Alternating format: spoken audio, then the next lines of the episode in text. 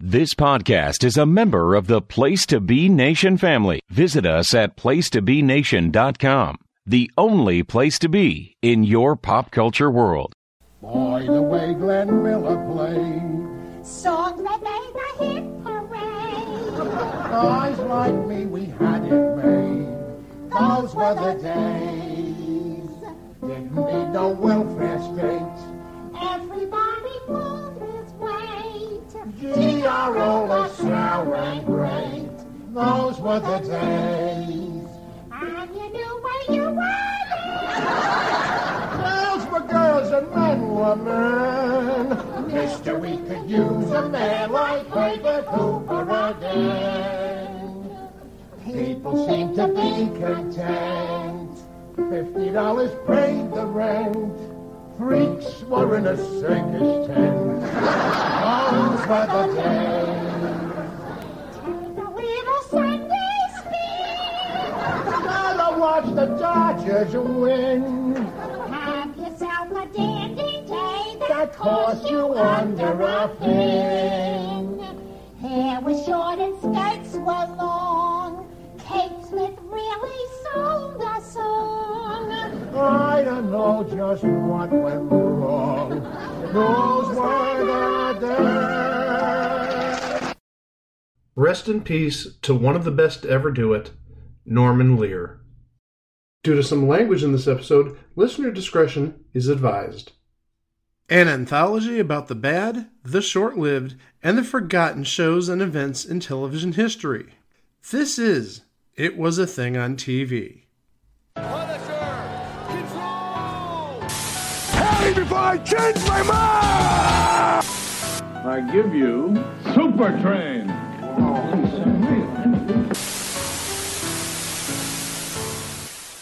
episode 435, submission number 488.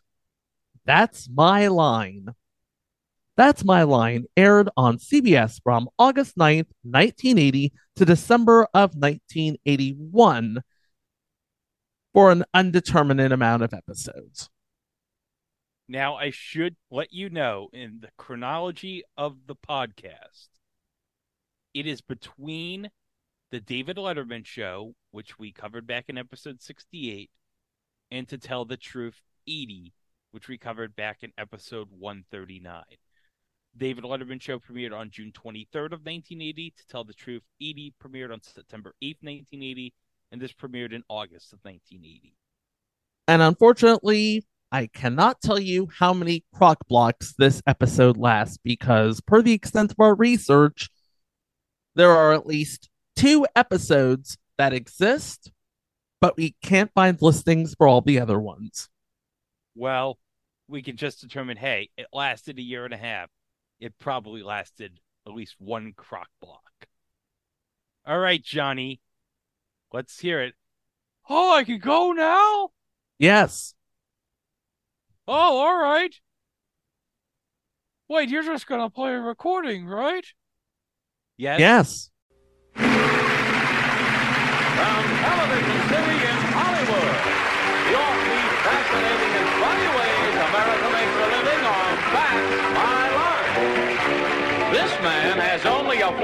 grade education, yet he has taken an old car, a bicycle pump, and baby buggy, and built his own airplane. He's a wacky inventor. That's his line. This man is banned from almost every casino in Vegas because he's won over a million dollars at blackjack. Tonight, he'll risk $25,000 of his own money in a high-stakes blackjack game. He's a professional gambler. That's his line. This man is teaching these students how to throw punches, fall off horses, and leap off buildings. Tonight, he'll give our own Kerry Millerick a crash course in how to be a stuntman. He's a Hollywood stunt school instructor. That's his line. You will meet these people and more tonight on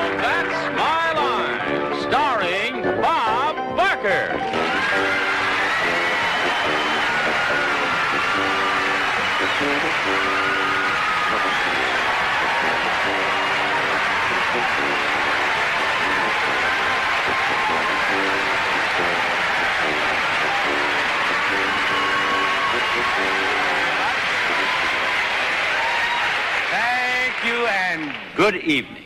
Welcome to That's My Line. Before we get started, we should let everybody know that this episode was plotted well in advance of the events of late August of earlier this year. This was to be released on the day before Bob Barker would have turned 100. Sadly, he died after living quite the full life at the age of 99 back in August. So not only is this one of our centennial episodes, it will serve as one of our memorial episodes. And this is actually quite an interesting one because it's one of our episodes that sort of meets where two stories collide. The first story is an actors' strike in 1980.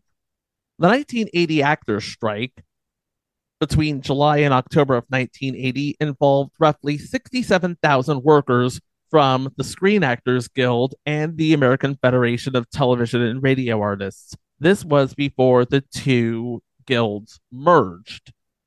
It was caused by a breakdown in labor contract negotiations between those two unions negotiating for a joint contract and representatives of film studios, television networks, and other independent producers. With the primary point of contention regarded as residuals from home media, such as video cassettes and pay television. It was the longest actors' strike to that time. Of course, you know, that record has since been broken. On the other hand, we have sort of the birth of user generated reality television. And by that, I mean we have to go back to 1979. Before we talk about the show we're talking about today, we have to talk about that show. And that show happens to be a show that was centered around real people. It aired on NBC from 1979 to 1984, and it was called Real People. But also on ABC, you had a show of people doing incredible things that were so absolutely incredible. It was so amazing. And that show, of course, was called That's Incredible. They weren't necessarily new ideas, these two shows. Because if you remember back in the golden age of television, there was a show called You Asked for It, where viewers would ask to see stuff from somewhere, and well, the producers are only too happy to oblige. It was cheap, easy, readily made television. And because of the actor strike, it made a bit of a comeback in the 80s. With Real People on NBC, and that's incredible on ABC, CBS, they had nothing, but they weren't about to let that stop them from trying this whole user generated content. So they decided to go back to the well for something that was similar to, but not really, an old format that pretty much put them on the map. And that would be a panel show called What's My Line? The brainchild of Mark Goodson, Bill Todman, and Gil Bates, What's My Line originally ran from 1950 to 1967, which used celebrity panelists to question contestants on what their odd line of work is. The majority of the contestants were general public. However, there was one weekly celebrity mystery guest for which the panelists were blindfolded. That formula landed the show on many a list of the longest running primetime network television game shows and one of the longest running television formats in all of television history. So, CBS decided to team up with the creative forces of Mark Goodson, Bill Todman, and of course, Mark's son Jonathan who would be pretty much overseeing the Goodson Todman Empire at this time, to bring the show back with a few changes. First of all, no panel. Second of all, no game. Third of all, no celebrities. And fourth of all, we need to change the title. And so they came up with That's My Line. Like Johnny said in the open, That's My Line was a deep dive of sorts into the wild, wacky, and often unique ways that America makes a living. For example, on the one whole episode that is available on YouTube, we have, amongst other people, a cadre of inventors, a celebrity look-alike agent, a professional gambler, and a Hollywood stunt school instructor. Now, wait a minute. An agent to celebrity lookalikes? Now, is he a lookalike of a Hollywood agent? No, he was as legit an agent of Hollywood as one would look like. Who would be like the most famous Hollywood agent in 1980? Was Mike Ovitz an agent back in 1980? Probably. But then again, I've never seen what he looks like. You didn't see him in like the the uh the late shift when he was like played by like uh what's his face? Treat Williams? I don't remember that far back. It's been a while since I've seen that movie. Okay, Mike Ovitz was working CAA back in the mid 70s. There you go. So he was indeed working. We have the format in place. That's incredible. Real people, they set the standard. We'll get to all of this weird stuff in a moment because I did my research. You helped. Mike is helping. But for this sort of show, you need somebody dynamic who can work on the fly, who's energetic, who has great stage presence. And because this is a summer replacement show, it would help immensely if he's already on the team. Enter Bob Barker, who by now is entering his ninth season as host of The Price is Right. Remember when that was such a big deal if like a show on a network was on for like nine years and be like, wow, nine years. Man, that's a long time. I doubt Yeah. it's going to go much further than that. Yeah, it's not going to go much further. I mean, who's going to watch this show for more than nine years? Aiding him would be LA based newscasters Suzanne Childs and T.U. Leak, and producer Carrie Millerick, who, among other things, would actually go out into the field and be a human guinea pig one of his uh, assignments for That's My Line would be to cover a Hollywood stunt school run by legendary stunt artist Kim Kahana. I love this list of credits that you've shown me on the IMDb page here. Soylent Green, The Six Million Dollar Man, Airport 1975, Earthquake, The Apple Dumpling Gang, Quincy M.E., Smokey and the Bandit, Smokey and the Bandit 2. Did he do Smokey and the Bandit Port 3? No. Oh, damn it. That's probably why it sucks so much, aside from Burt Reynolds not being in it. I didn't even know there was a Smokey and the Bandit 3 until you just brought it up. Oh, Smokey is the bandit in Port 3. Excuse me? Yes, Jackie Gleason is the bandit in Port 3. But hold on a second. He did the stunts for Passenger 57 with Mhm. Wesley Snipes and Matinee with John Goodman. I gotta say, very underrated movie, Matinee. And also, and this is where I would remember him, he was the stunt director and stunt coordinator for Nickelodeon Guts. Do do do you have it? Good. Ooh. Okay, so let's note we didn't have Mike here for the beginning of the show. Technical difficulties, people. But Mike, you're back here. So you have information about how the show came about. Well, I have capsules for what was on each show. Not necessarily how it came about.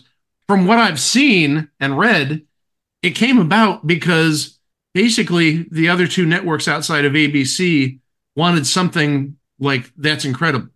So that's why NBC had real people. That's why CBS tried this. And well, real people ran for about three, four seasons till 84. And That's Incredible ran, I want to say, to like 86 or 87. Well, I think it got canceled, but then remember they revived it as Incredible Sunday for like two seasons.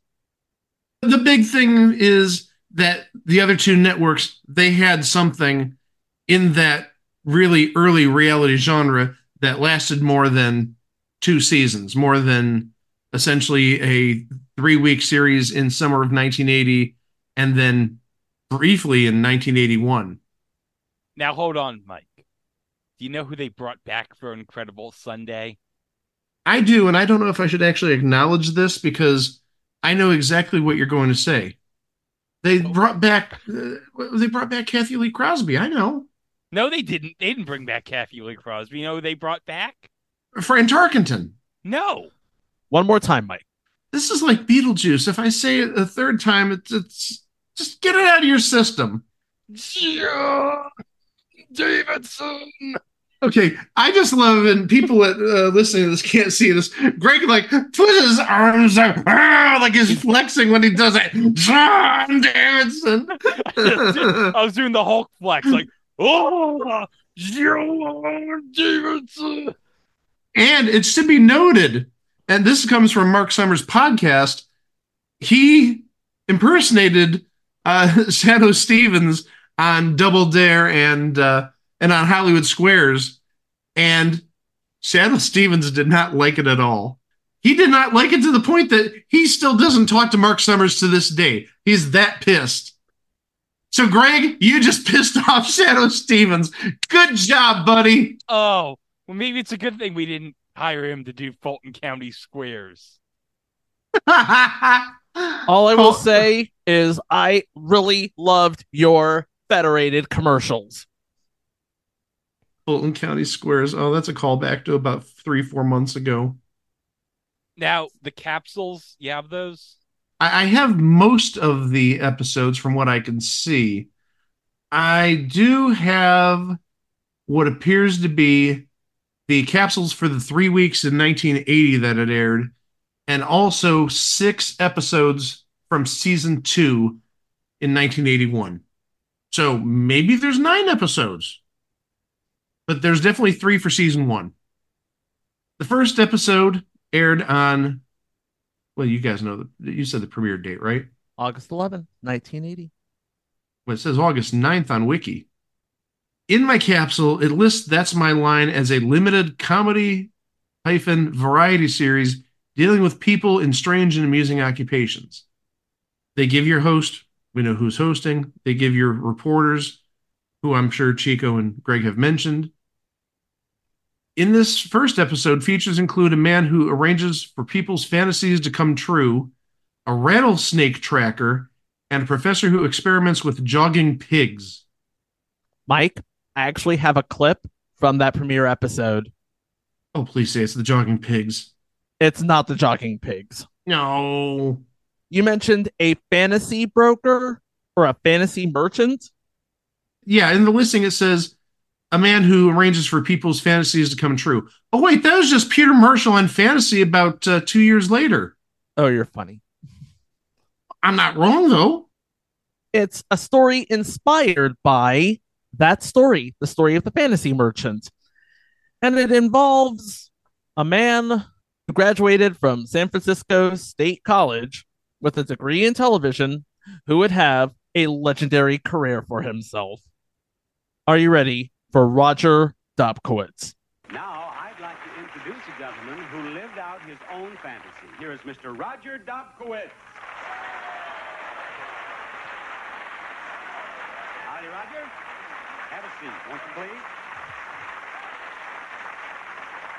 Roger here is a friend of mine. Roger works with me on The Price is Right, and he's always impressed me as being a bright, uh, well-adjusted young man. Where'd you go to college? San Francisco State University. What'd you study? I have a master's degree in television. You have a degree in television, and you're working in television. Right. You're happily married. Yes. I mean, you were a week or so ago. Yes, I still am. You still are. And yet you have a fantasy. What is this fantasy? I've always wanted to be a professional prize fighter. A professional prize fighter. This intellectual-looking young man has always wanted to be a prize fighter. Now, why do you suppose you have this fantasy, Roger? Well, my father had been a prize fighter at one time. And when you were a little boy, you admired your father. I admired him And when much. you grew up, you thought, I want to be like my dad. Right. Did you ever do any boxing? In high school, I took a course in boxing. Good for you. How'd you do? I flunked. He flunked. Why did you flunk the course? I didn't show up for the fight. My friend Roger didn't show up for the fight, but thanks to fantasy, Roger is going to be given a second chance to make his dream come true.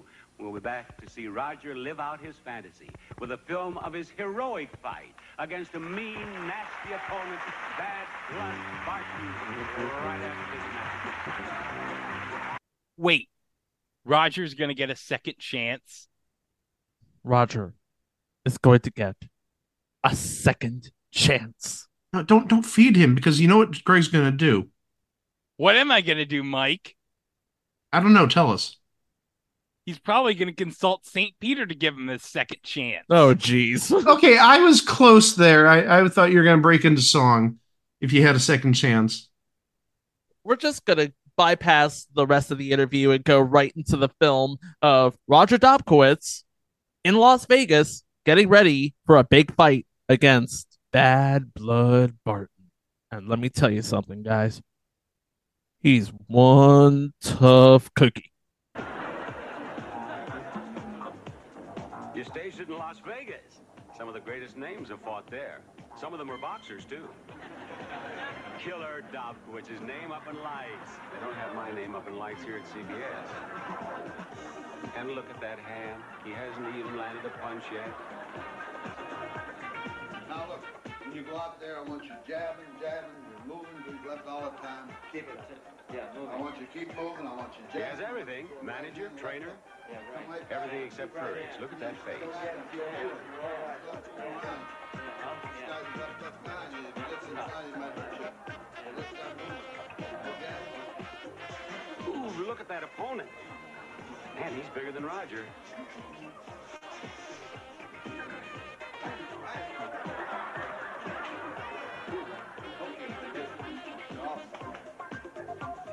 Says you're ready, but I wonder, this is not going to be an easy fight. And you know, I think Roger knows it. Look at that face. Look at that. You know, that, that looks like the real thing. That looks like the real thing. That was just what I needed to make me want to see this fight. Is your father watching tonight? Oh, he better be. I'll bet he wants to see the fight. You're ready, aren't you? I am. Audience, you want to see the fight? You want to see the fight? Let's see that fight. We want the fight. We want the fight. It's a full house. Here's our hero. They're not leading him into the ring. They're pushing him into the ring. And he still has his glasses on. I hope he remembers to take those off. Open the ropes up for him, and here he is in the ring.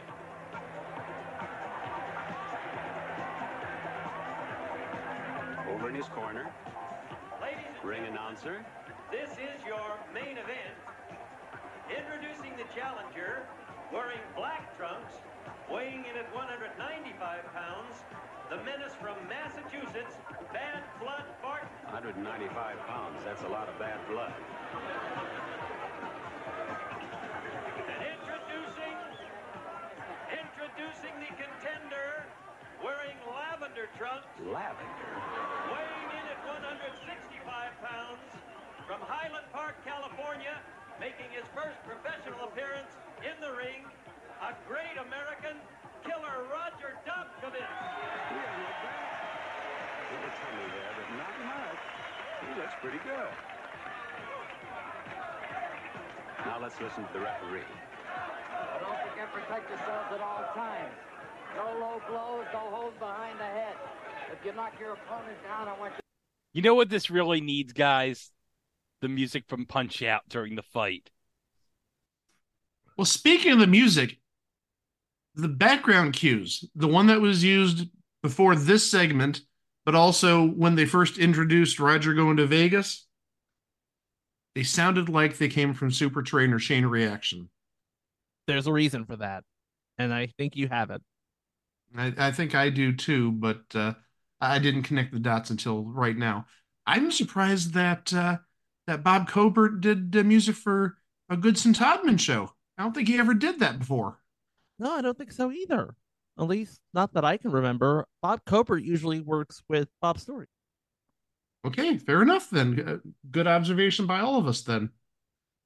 Now let's see Roger get his butt kicked. Sorry, I didn't want to spoil it. I'm just going to say on the record, I've never seen this, but there's a um, 30 pound difference. He's going to get hammered. I took one look at Roger's face. That's a face that says, "Man, you're gonna catch these hands." Well, let's see what happens. Go to corner don't come out till I tell you to come back. You If gotta Roger knocks him down, he'd better go back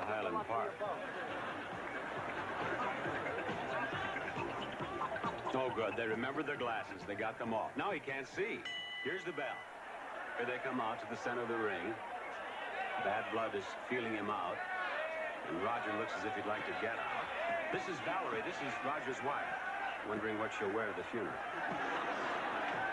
Incidentally, this referee is Davy Pearl. He's one of the best in the business. He did the thriller from Manila. He's seen a lot of fights, but he's never seen anything like this. And look at this. He doesn't know whether he's a flamenco dancer or doing the Ali shuffle.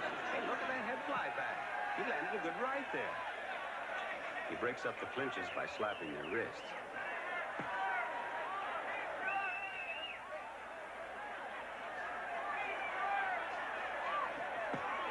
There's another couple lefts. His left is not good. And his right is worse. And there's the end of the first round.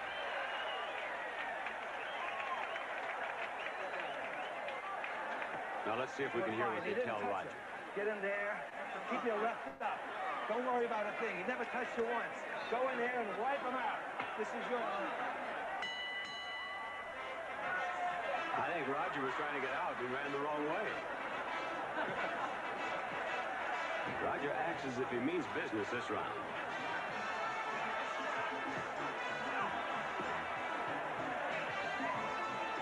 Pearl breaks him up.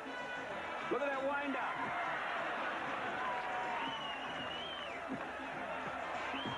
He's down. Bad blood is down. He's trying to get out. Davy Pearl is counting over him. He can't make it, can he?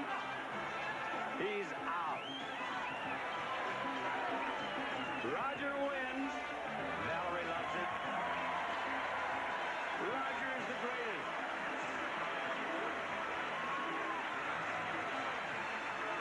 Is it just me, or did Roger Dobkowitz look like a real life version of Glass Joe in the ring?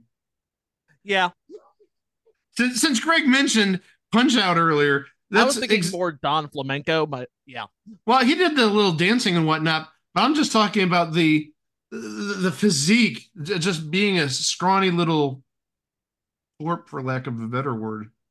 this was the sort of thing that was staged based on a story that they had because for all intents and purposes this is the pilot and everybody liked it enough to warrant another season as short as it is and uh by the way you have the second episode Again, I have all three episodes from that summer 1980 trial, plus six for uh, the season two. So uh, the second episode, a visit to Beverly Hills' most expensive clothing store, the Belle Trocadero, an all-male troupe, and a man who milks venom from tarantulas and scorpions. i am happy to report that i have no clips for any of those Good, then I'll just go to the third episode. Segments include a Chicago butcher who supplies exotic meats, a man who's the world's fastest typist, a woman who teaches babies as young as seven weeks old to swim, a banjo band, a woman who custom designs pet clothes, a girl rodeo clown, and a man who trains tigers. 40 years before Tiger King, which lasted a crack block of episodes, by the way. you imagine if this show lasted 40 years, we probably would have gotten a profile on that bitch Carol Baskin and have she fed her husband to the Tigers. Allegedly.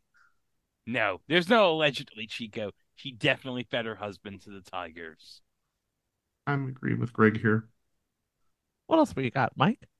Okay, now for season two, and the premiere date for season two that I have is February 13th of 1981. Features include a preteen news director slash anchorman, a man who repairs Mount Rushmore, a woman who runs a mother's milk bank, and a macho male beefcake model.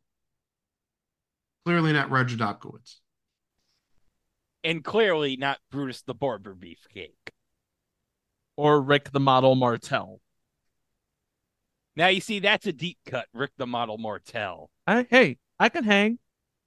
I need to get his Hasbro eventually one day. I can't necessarily guarantee I have episodes in order or if I have all the episodes. This might be episode two. It might be episode three of the second season.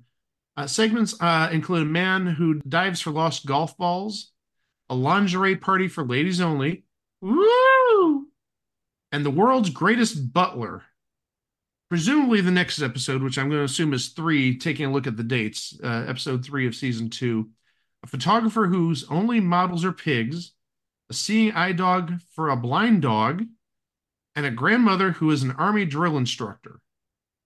Now it gets a little weird because the next capsule I have is for April of 1981. I don't know if it went on hiatus or what have you. It may have gone on hiatus because your sweeps would have been February of 1981.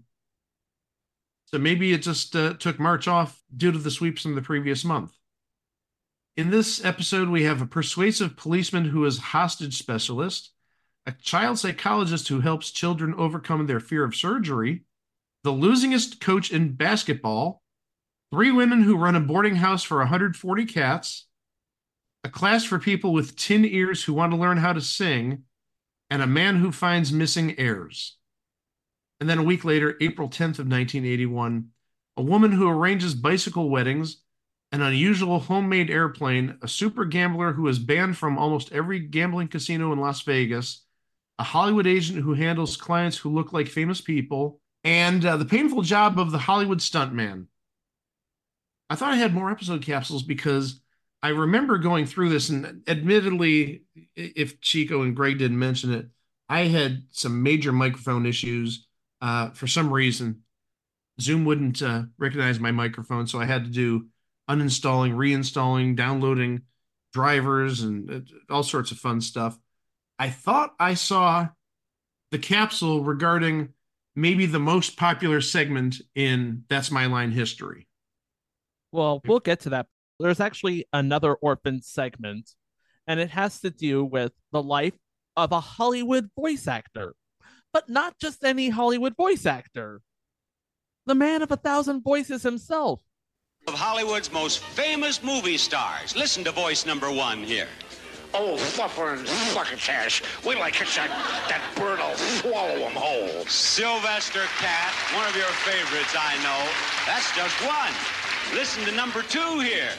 Oh, I thought I saw a pudding there. I did see a pudding there. There you are. Old Tweety Bird. Tweety Bird. Now here's number three. I'm a real Westerner. Where, where, where can I find myself? Yeah, Yosemite Sam. That's who it is. And not only that, our next guest earns his living bringing all those characters to life. That's his line. Say hello to Mel Blanc.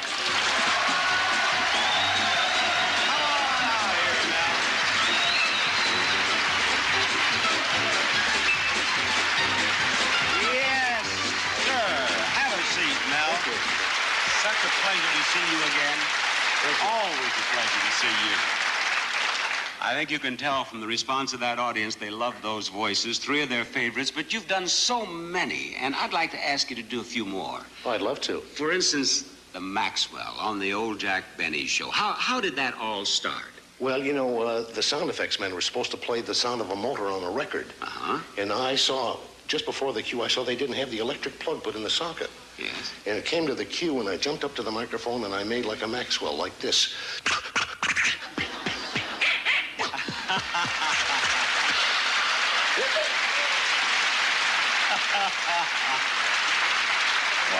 America's favorite automobiles of all time. And the parrot, Jack Benny's parrot. Well, his parrot couldn't come in on cue, so uh, he asked me if I could do it. I said, uh,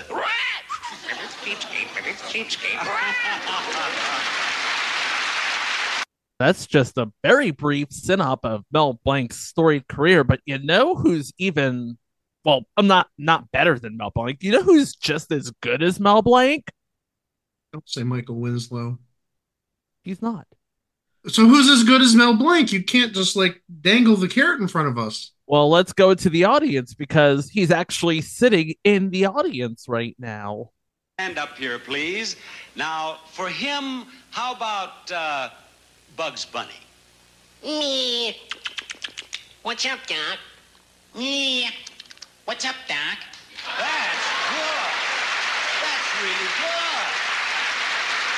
Yeah. Mel, I think I have a hot one here. Sounds good. It does. How about a little Daffy Duck? Well, certainly, you are despicable. Suffering succotash. Certainly I can sound like Daffy Duck. You're despicable. Why, that, that's marvelous. I have the man right here. I have the ma- What's your name? Uh, Noel Blanc. Noel Blanc, Mel's son. Come on, let's join your dad up there, Noel. Noel has been working on this a spell, we can tell. He does them beautifully, Mel. He really does them well. How long have you been working with him? oh, uh, he used to come to me when I was a kid, when he was a kid. Don't make me that old. Now, wait a minute. I liked your first story better, Mel. And uh, I'd be fixing, uh, we have an antique watch collection between us. Yes. And uh, I'd be fixing one of my antique watches, and I'd say, say, this, certainly, this thing certainly is old, don't you think so? And I'd say, yes, it's a mainspring, isn't it? And we get I'd say it's the wettest story I've heard tonight, since I came out here tonight. Go ahead, I'm sorry. I, we- I said we got a lot of rusty watches with it. I bet you did. I'll bet you did. How old were you when you first started doing voices? oh, about four years old. I'd bring a Bugs Bunny comic book in and sit on his knee, and he would uh, read them to me in the different voices. I try to copy him. Sure. Has he mastered them all? Yes, he's done almost everything except uh, Yosemite Sam is a little gravelly on his voice. Yosemite Sam Sam's real down here, real tough. Every time I try that, my vocal cords end up on the wall somewhere.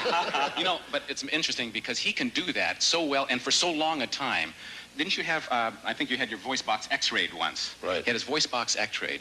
And the doctor told him that his vocal cords were as strong as the great Caruso, that he had only seen another pair of vocal cords like Mel's. Of course, I can't sing like Caruso, but uh, I already had a spot planned for next week. Have him back. Well, this has just been a marvelous visit. I want to thank you for all of the happiness you've brought us, Mel, and Noel Thank will be watching for you in the future. But before you go, do you two have any final words for us? yes. The, the, the, the, the, the, that's all, folks.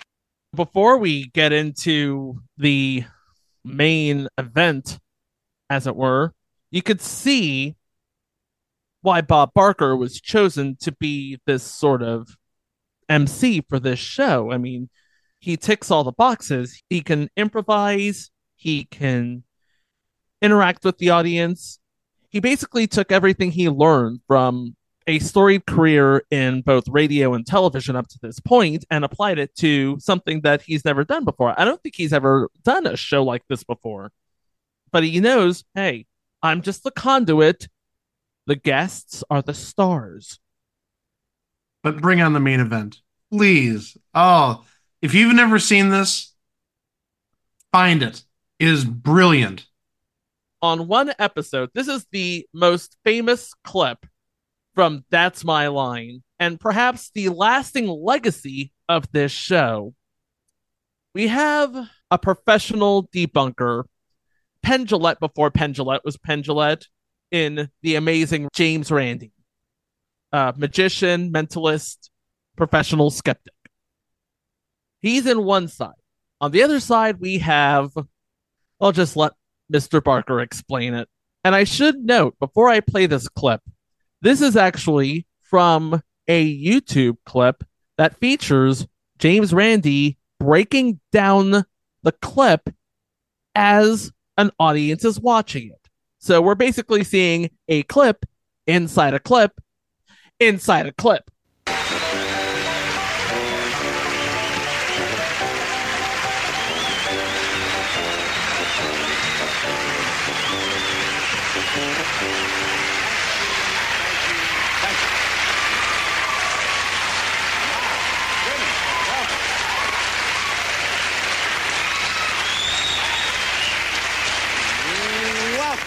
That's My Line. Tonight on this stage, you are going to meet a man who claims he can move physical objects using only the powers of his mind. Line featured the world famous magician, the amazing Randi. Well, we invited him back tonight for a very special reason. Here he is, the amazing Randi.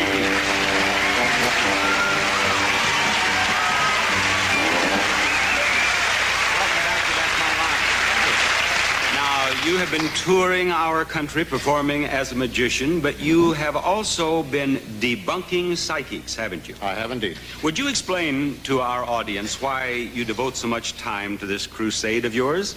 Well, I'll tell you, Bob, I feel it's a very serious matter to be particularly raising a younger generation who are being led to believe by some incompetent and uh, not very bright, in some cases, magicians and uh, scientists at the same time, that there are such things as psychic powers. I've looked for it for a long time now, and I have not found anything in 35 years.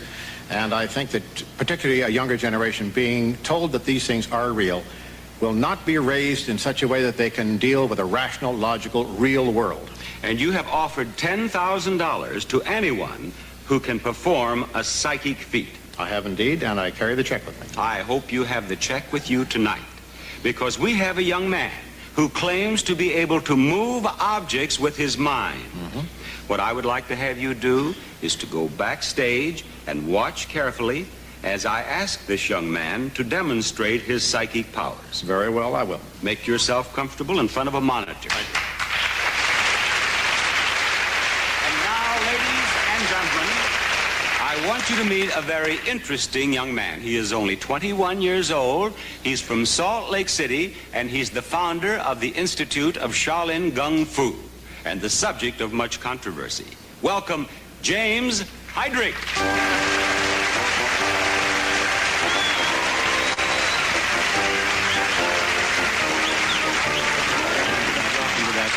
This guy looks so fucking ridiculous here. Obviously, we're dealing with a man who has a Dorothy Hamill haircut, who is wearing some very frilly silk pajamas, and he is the founder of an institute of Shaolin Kung Fu in Salt Lake City. And he claims he can move things with his mind, like pencils and phone book pages. Wait a minute.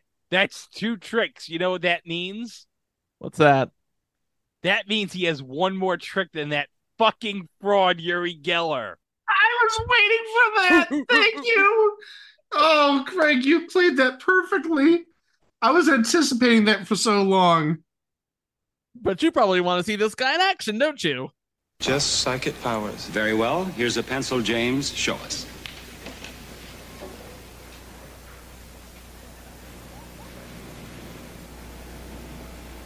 Just leaving it on the uh, table like halfway. Nice mustache, by the way.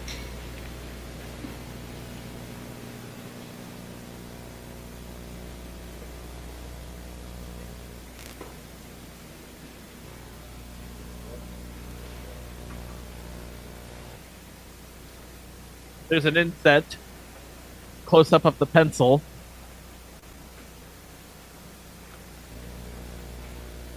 I see this and I really think of Ment. Uh, what what was his name? Mentok, the Mind Taker from uh, Harvey Birdman.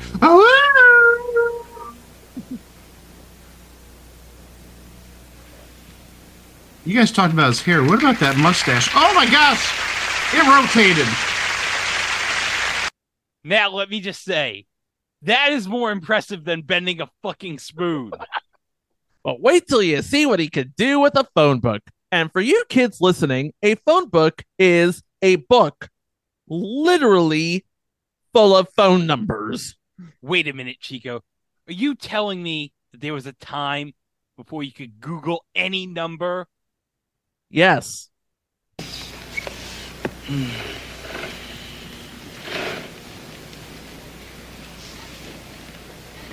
Dramatic.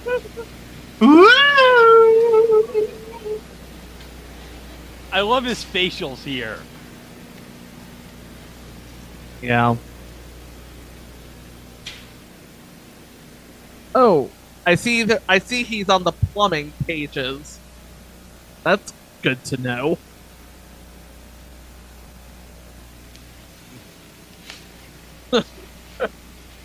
Okay, let's get it. I'll get it. hey, false alarm! Here we go.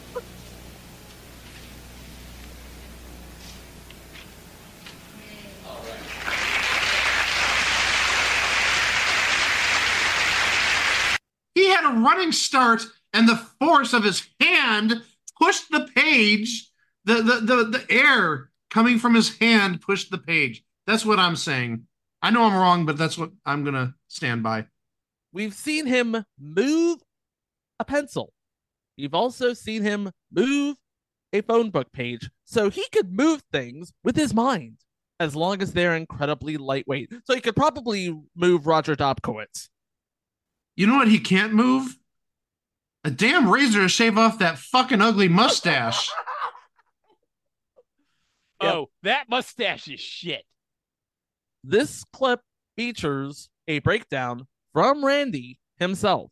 You must understand that when he was making that page move, he knew he was under the gun. He was being observed carefully. He would not wear a microphone. He wanted the overhead microphone, the boom microphone, to follow him around, pick up any sounds. With the microphone such as this around his neck, his gimmick might have been given away immediately. The point is, it took them about 25 minutes or so to get him to turn that page. So it's all condensed. You'll even notice that the book shifts position rather dramatically from the edge further in on the table at one point. That's an edit, but it's quite innocently done. They just cut 25 minutes down to a matter of 40 seconds or so. But there was a long period of time during which he did this, and when you see him try it under my conditions, it was a full 45 minutes. They actually let the audience go out to take a lunch break and come back in again during that period. You won't see that cut in the tape. You'll just see sort of a dissolve. But let's go ahead with it. So that was James Randi breaking down what did happen and what is about to happen. So, my question to you, gentlemen, and to our listening audience all around the world and to all the ships at sea who wants to see a psychic master get owned? Well, he's not really a psychic master. He hasn't proven anything. It's just you've got like I don't want to say the world's biggest skeptic, but I'm going to use that term. Yeah, James Randi is a skeptic, and he's just going to point out the uh, the, the flaws in uh, the execution.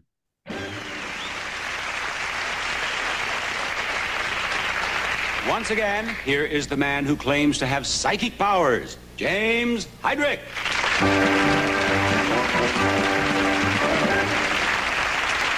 James, welcome back to our stage. You did a most impressive demonstration earlier in our show.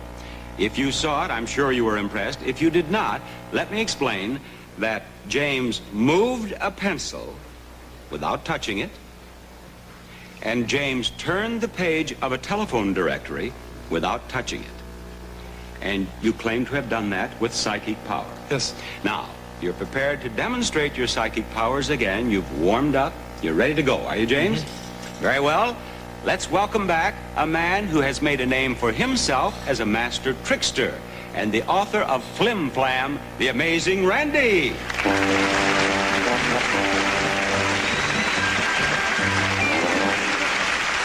welcome back. James, Randi.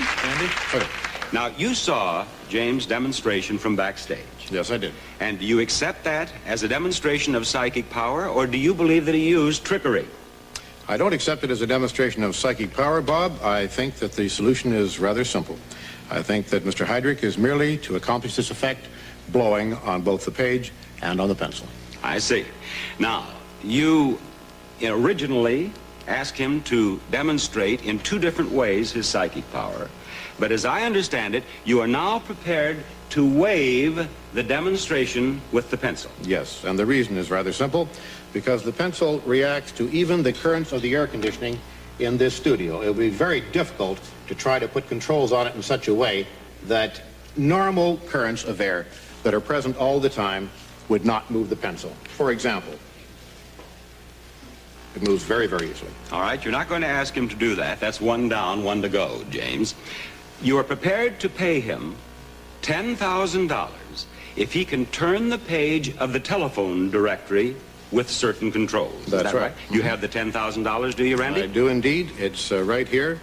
I've carried this check now for going on 17 years, Bob. Uh, there it is, a check for $10,000 awardable to the gentleman should he be able to successfully perform the demonstration. I would like to introduce our panel of judges. And our first judge here, Dr. John Palmer, is a psychologist and professor of parapsychology at John F. Kennedy University. The seat right there, Dr. Palmer. We have Dr. Stephen Drake, astronomer and expert on stellar evolution at UCLA. And our third judge is Dr. Ronald Markman, assistant clinical professor of psychiatry at USC. You know what I was hoping we'd see as one of the doctors? Dr. Lee Franz. Brig, again, get out of my mind. I was just going to say those doctors, the way they looked there, if they ever did a reboot of Double Dare around 1981, those are your spoilers. Dr. Lee Franz. That's great. Since my theory, as yet unproven, of course, is that it's accomplished simply by blowing, though rather cleverly, I must admit, done, there should be a way, a simple way, without a lot of instrumentation, to demonstrate that fact by using one very simple control. Now, uh, let me just emphasize that this one control will not stop him from turning the page of the telephone directory. That's right. But you hope to the judge's satisfaction will demonstrate that he is doing it with his breath. That's correct. All right. Now, what I have here is particles of a white plastic, which, when given a good puff, good heavy puff of air, will, I think, rather conclusively show whether or not blowing is the method accomplished. Now, it will not, perhaps, in some way differentiate between genuine psychic power and actual blowing, but it certainly should be very interesting indeed to see what now occurs. Well, do you maintain that if the page of the telephone directory turns, that we will see movement in the styrofoam as well? I think that it's pretty logical. We've experimented with it, Bob, and that's what we have determined in the experiments. Very well. Are you ready to proceed? I am indeed. Judges, you're ready? James? Ready. That is the face of a man who knows that he is completely and undeniably fucked.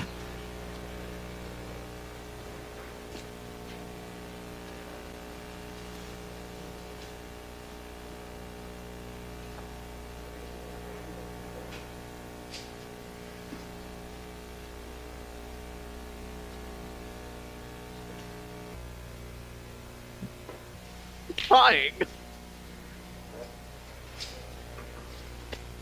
He can't do the trick where he just gets up and then runs to the paper because then next thing you know his cover's blown.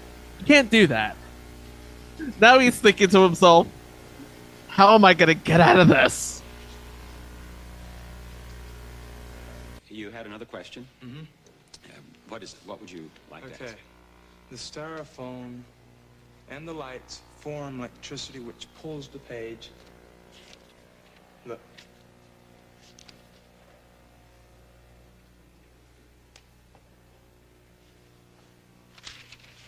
It pulls the page down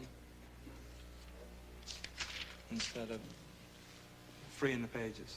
All right. And uh, what would you like to ask us to ask Randy to allow you to do or for me to to do? either take something else, either lighter or something that is going to keep, that isn't going to form like static electricity. You mean put something else, some other material around something here? that is not foam. Foam causes static electricity, and the light is what heats it up. All right, Randi, is there anything else that you can put around the telephone directory? I've heard the question, but the question is not valid because it's making an assumption which is not true. The foam, to does not in any way create static electricity, and Mr. Hydrick, in demonstrating that the pages were clinging together, didn't demonstrate it to my satisfaction. I think uh, we could perhaps ask the judges for their opinion on that. I am not a scientist, so I'm not qualified to declare on it. Judges? Whatever static electricity exists in the styrofoam would not really affect the movement of the page or the clinging of the pages together, in my opinion. I would, I would add that if this is in fact psychic functioning, I don't really see why that would make a difference. Very well. Randi, would you allow me to turn perhaps half dozen pages and then put them back? Uh, oh, yes, you may do that, please. James? I'll just lift up one, two. Lift them in a bunch, if you would, uh, Bob. Just take about a quarter of an inch of them. All right, there, like that? That's fine. Gently, place them down gently so it doesn't disturb. Now he's turning to the attorney I know, uh, well, oh, I thought you Oh, the other way? them- Yeah, the other way. That's what I thought you meant. Would that Sure. be helpful to you? The static is going to still be here because of the foam. See, well, it is saying. the opinion of the judges that there is not enough static formed by the, the foam to be a problem. So, uh, under the conditions agreed upon, it uh, would seem that now you should at least try with psychic power to turn the page of the telephone directory, James. Okay.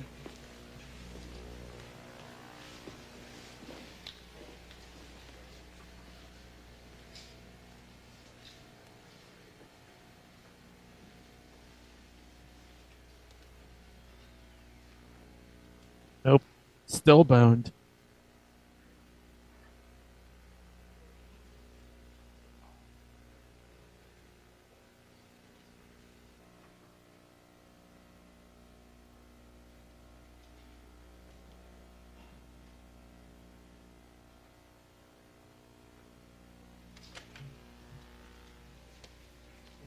It's not going to uh, turn. Fail. around. No, it isn't. Well, have you reached the point then when, uh, at, at which we can declare the demonstration terminated? This isn't a magician's trick. I can't just come up, bang, bang, and it's over. I have to be to where I can work with something small and then big, you know, to build up my own self. So this Well, is, you know, the, it isn't uh, a trick. It has to be done. You know, this is just it's power. It's it's mental power. The conditions agreed upon have been fulfilled. And of course, we can't change the conditions now in midstream. So, in the opinion of our judges here, uh, you have not seen a demonstration of psychic power, have you? Yes, that's correct. You have not. And Randi, uh, obviously, James has not won the $10,000 with this demonstration. So it seems. Now, you have heard what uh, James's explanation is. Do you have any comment to make on that? Bob, the, the comment very briefly is that I have gone through many hundreds of these tests with many hundreds of people who claim to have psychic powers. And quite frankly, it's more or less the same story every time. When a simple, direct, very uncomplicated protocol is used and the control is applied, the psychic forces don't seem to be present, if indeed they are ever present at all. I still look for some sort of evidence of psychic powers. To date, I have not found any. Up to this very moment, I am still totally unconvinced. Judges, do you have any further comment to make? You agree that you have not seen a psychic demonstration. Uh, yes, I, I would agree that I have not seen a psychic demonstration. Uh, I would like to say that as a parapsychologist, I believe that there are uh, other evidence under, under controlled conditions that do uh, demons- demonstrate, I would think to a reasonable person, that psychic phenomena do exist, Yes. but uh, obviously not in this, in this uh, demonstration. I want to thank you very much. Thank you so much. Ladies and gentlemen, James Hydrick. Before I say goodbye to you, Randi, I do indeed appreciate the fact that you joined us on That's My Line, Dr. Palmer, Dr. Drake, Dr. Markman. Thank you so much. Thank you, Randi. I do want to add a postscript to all this. First, the reason that James Hydrick was on That's My Line to begin with was he actually demonstrated psychic abilities on That's Incredible of all things. And he was unable to replicate that, as we obviously just saw on That's My Line. And he later actually confessed to being fraudulent. I know, shocker. But even more terrifying, in 1989, James Hydrick was imprisoned for child molestation. And currently he is in a psychiatric hospital. Yes, Chico, that is the correct reaction. Yeah, very creepy, but just wanted to give the rest of the story, as it were. I know I'm not Paul Harvey, but I I did uh, want to add that. So, yeah, he, he was as fake as a $3 bill, and he's as creepy as creepy can be. As if the mustache didn't give it away. Well, like I said, yes, he can try to move telephone book pages. Yes, he can try to move pencils, but he can't move a razor to shave off that thing on his upper lip. Now there was a prove out to end this segment. Now, what you saw just before that commercial was an edited version of Randi's challenge. James Hydrick was actually given 30 minutes to demonstrate his psychic powers, and we showed you just the highlights. Randi believes Mr. Hydrick accomplished the feat originally by blowing on the pages, and here's Randi demonstrating that technique.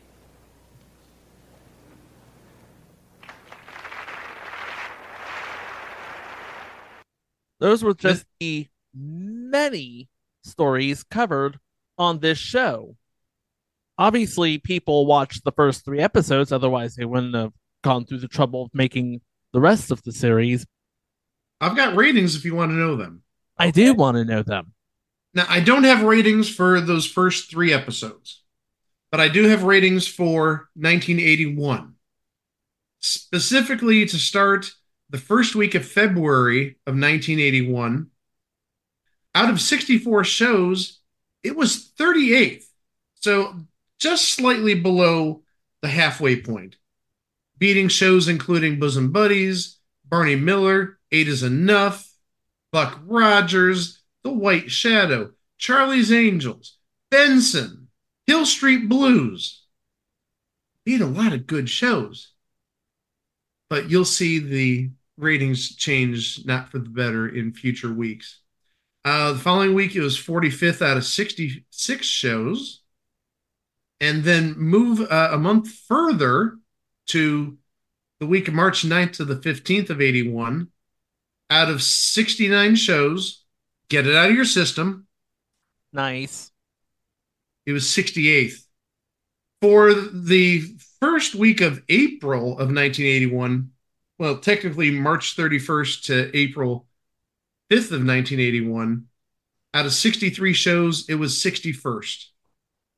And the last set of ratings I have is for a week later, April 6th through the 12th of 1981.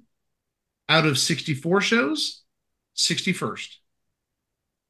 So it went from, like I said, right about the middle point. It's still in the lower half, but at the high part of the lower half to basically dead last or almost dead last. Yeah, people weren't buying this for whatever reason. I think actually another comparison we should take a look at is how did it compare to That's Incredible and Real People? I think that's really the litmus test that tells us how good or bad it was, uh, especially uh, early on. Well, you had That's Incredible near the top 20 almost consistently because they put it on Monday nights, feeding into Monday Night Football. Taking a look at the ratings for that uh, week of April 6th to the 12th of uh, 81, I have That's Incredible in a tie for 20th, and Real People was actually at 17th. Another reality show, Those Amazing Animals, came in at 60th, right above That's My Line. And if we take a look at that first week of February I told you about, where it finished 38th out of 64 shows, we have real people, believe it or not, tied for sixth. Dallas one, Dukes of Hazzard two, Hooper three, MASH four, 60 Minutes fifth, and Real People was tied with different strokes for sixth.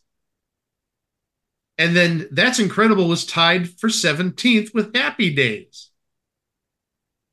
And then, like I said, That's My Line, 38th. Those Amazing Animals, tied for 44th.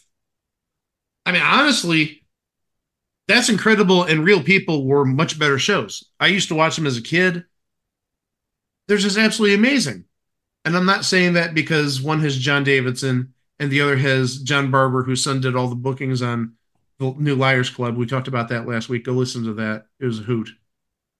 But also taking a look at the schedule, maybe that'll paint a little bit of a picture. I've got schedules for the first three episodes and also later in that second season. Originally aired on Saturday night at 8 p.m. and on ABC it went up against 240 Robert. I'm guessing that might be a cop show of some sort. Uh, it avoided Love Boat and Fantasy Island, which is really good. On NBC, the first hour of a two hour Buck Rogers. And admittedly, as I said earlier, Buck Rogers ratings weren't that good. In 81, it was beaten, at least on that first week, by That's My Line.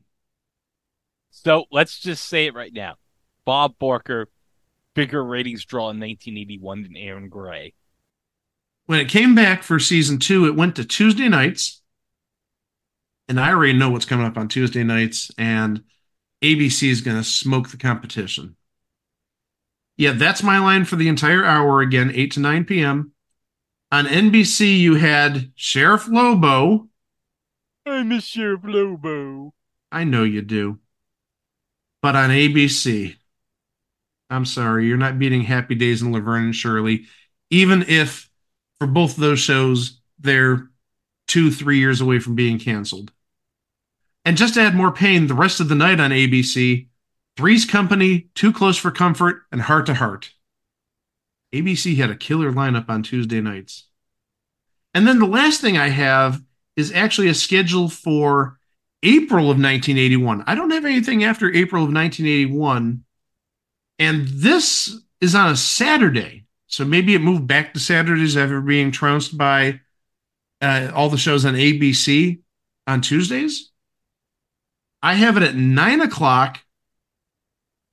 And both of these are bad, but one of them is much worse in 1981 than the other. The not so bad one is Hill Street Blues. Actually, there are two episodes of Hill Street Blues on that night. This is the first of them. But on ABC, the first hour of a two hour love boat. Oh. There's no recovery from that. And the thing is, its lead in was not that bad. Well, in retrospect, the lead in was not that bad, at least uh, what started at the 8 p.m. hour. You had WKRP in Cincinnati, so this would have been the second to last season of WKRP. And then you had Flo. And Flo wasn't bad. I mean, it's a possible future cover, but still, you had two decent shows that should have gotten respectable ratings in 1981. And then that's my line at nine. Must not have worked because they replaced it with a television version of the 1979 movie Concrete Cowboys. What in God's name is Concrete Cowboys? Your guess is as good as mine. Okay, here it is. Jerry Reed reprising his role as J.D. Reed and Geoffrey Scott taking over Tom Selleck's role as Will Eubanks. Broadcast on CBS from February 7th to March 22nd and canceled after seven episodes. And all that's left of the show is one full episode on YouTube, bits and pieces of other episodes also on YouTube, but the rest of the series is considered lost. Now, I'm not going to say that. And I'll tell you why. If you remember, oh gosh, this must have been about July, June-ish, when Buzzr first promoted doing a 100th birthday celebration for Bob Barker, they showed clips of That's My Line, implying to me that it might air. Now, it wasn't a lot of footage, it was just a brief commercial. But the thing is, when you saw Match Game clips and Tattletales clips and whatever other shows Bob would have done, Family Feud uh, in the 90s, there was a little bit of That's My Line. There's no reason to believe it doesn't exist. It's 1981 and 1980. CBS wouldn't be wiping its properties, and we know how diligent Mark Goodson was at saving his tapes. So they're out there. Maybe it's lost media in the sense that, yeah, they're not out there and easily accessible to us, but they're existing somewhere in Fremantle's vault. And maybe it's one of those things where in about a month or two, we should be coming upon Lost and Found time on uh, Buzzr. Maybe they'll pull it out for Lost and Found. So it's not gone. It's just, let's say, in storage. Cold storage. Well, again, you never know when Buzzr may just pull it out of mothballs and just surprise people. Or, you know, I'm even hoping, even though I think it's really sort of fruitless, that maybe sometime in the next week or so, they pull it out and say, hey, surprise. We've been sitting on this for, you know, 42, 43 years. And for the first time since 1981, here's That's My Line showing a different side of Bob Barker, albeit not really that much of a different side, still hosting and, you know, still doing what he does best, but just in a reality setting versus a game setting. But this show would not be without a legacy. As we mentioned earlier, Kerry Millerick, producer and one of the uh, field agents of the show, would go on to be a similar role in the 82 83 season of Real People. And of course, he would also continue his producing and his writing. Susan Childs and T.U. Leak would continue being cast as that newscaster from that thing.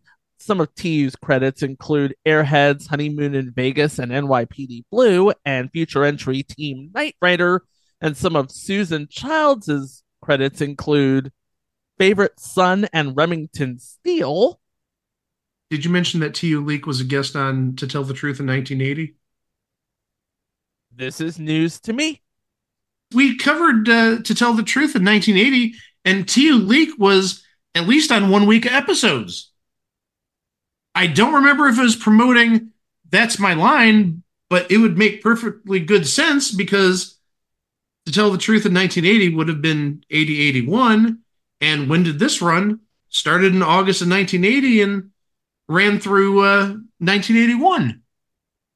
Everybody came out of this show unscathed, and from 1980 to 1981, it wanted to be the next That's Incredible. But sadly, it just became another thing on TV. Speaking of fine Mark Goodson Productions, I think I know what time it is.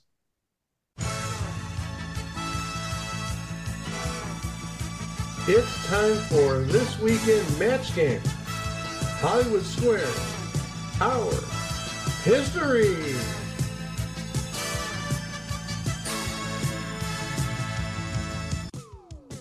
This week, we're up to week seven of Match Game Hollywood Squares. 40 years ago, week seven aired December 12th to the 16th of 1983. Oh, coincidentally, December 12th, that Monday, would have been Bob Barker's 60th birthday. Doing simple math. And oh, Greg, I have great news for you. Johnny Olson fills in this week as an announcer. Yeah, that's right. I substituted this week. Johnny, please. That's not Greg. I said Greg. I didn't say Johnny. Jeez. Johnny, Johnny, get off the stage, please. Go back into the corner, you old hoot ghost. So this week, oh, we have a great lineup.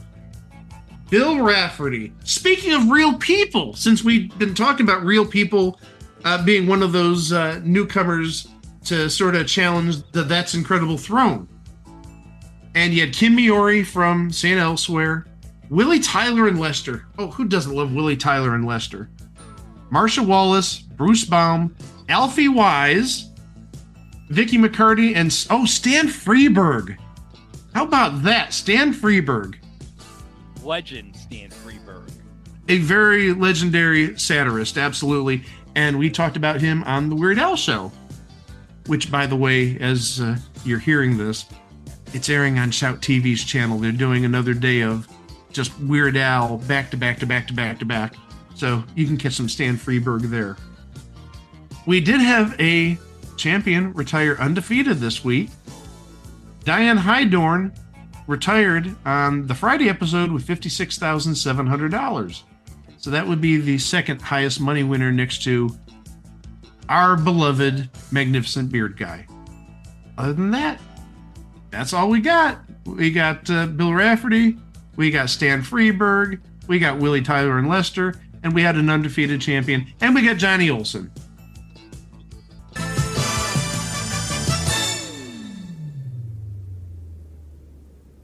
Wow! And now, for your halftime entertainment, please welcome the incomparable, the beautiful, the amazingly Randi.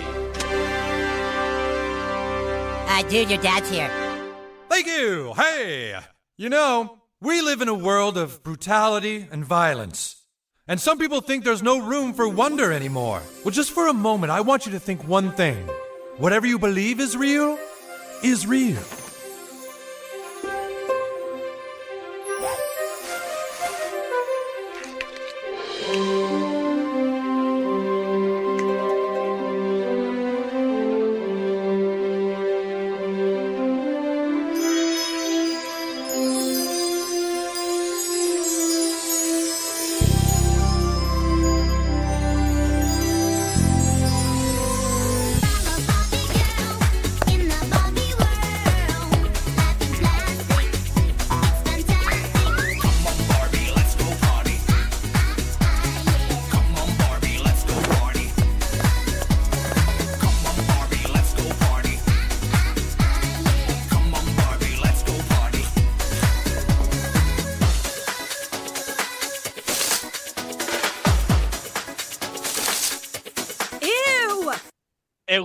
Randi did more tricks than that fucking fraud Uri Geller with his cock magic.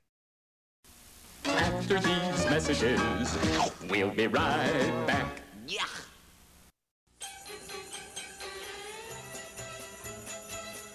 Old people. Slackers. Get a clue. Get a job. Get a haircut. Get some hair. Have some respect. Have some prunes. Why, you? I ought to take this and just give it to one With new games like Ken Griffey Jr.'s Major League Baseball, Tetris Plus, and Donkey Kong Land 3, the world is a better place. Nice earrings. Nice hearing aid. What? The taste of nuts and honey, Mr. Scrooge. Come back. Better things to do. Oh, Mr. Scrooge, Honey Nut Cheerios, it's Christmas. I got three gruel will suffice, thank you. Yeah, but Honey Nut Cheerios blends golden honey and crunchy nuts. Said, didn't you say honey and nuts?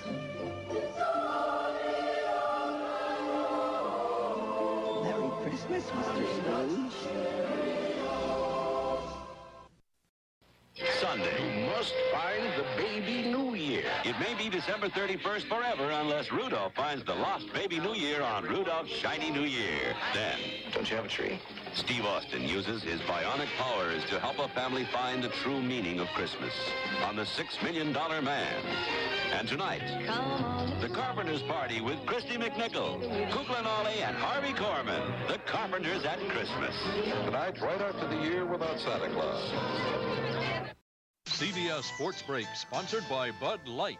Good evening. The Philadelphia Eagles today won the title in the NFC East. Randall Cunningham's 12-yarder to Keith Jackson in the second period put the Eagles ahead to stay. Then the All-Pro quarterback hit the veteran Mike Quick for another scoring strike in the third quarter. And in the Meadowlands, the Jets rallied late in the game and won on Ken O'Brien's touchdown toss to Al Toon with only 37 seconds left. Dave Krieg passed Seattle to its first AFC West title ever. Krieg destroyed the Raider defenses. he threw for four touchdowns. We'll have more after this. Come on, Teddy. Enough Christmas for one day. Okay, Mom.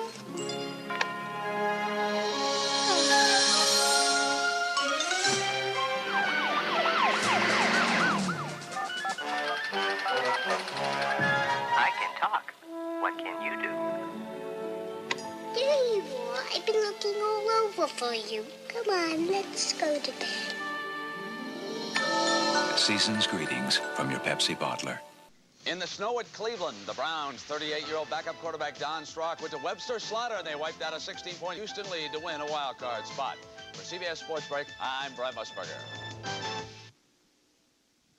This is CBS.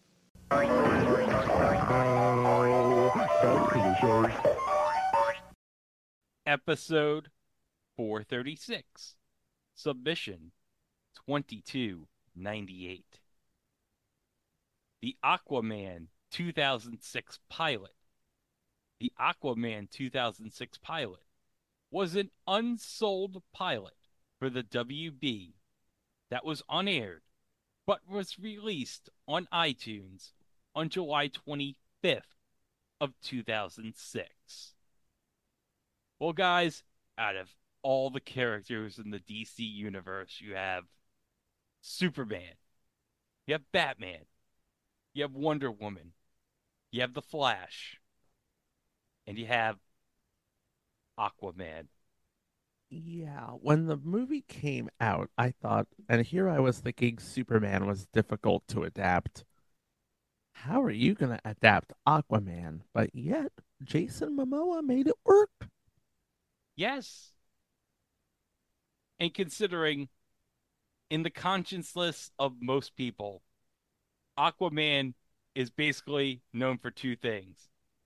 People thought he was incredibly lame. And also, that one um, part in that one season of Entourage where James Cameron made that Aquaman movie with Vinny Chase. Remember that, Chico? James Cameron's Aquaman? I do. now, let's be honest. In the mid 2000s, that would have been an awesome blockbuster in real life. Anything with Vincent Chase would be awesome in real life. Yeah, because remember, Chico, he is Queens Boulevard. But back in 2006, the WB thought, well, you know, everyone kind of knows who Aquaman is from Entourage. So it's like, why don't we just like adapt this character for television? And they would be able to do it because they are building off of the success of Smallville at the time. Yeah, and Smallville was like a big success for the WB at this point. In fact, they got the uh, creators of Smallville to work on this pilot. So this was supposed to be like a spin-off. I guess, or maybe set in the same universe or kind of sort of in a similar vein to Smallville. So we already know about the story of Smallville, and that's supposed to be Superman before Superman was Superman. What is the story behind Aquaman? Is this Aquaman before Aquaman was Aquaman, or Aquaman as Aquaman? Damned if I know. I paid $3 for this on Google Play. That's right, folks.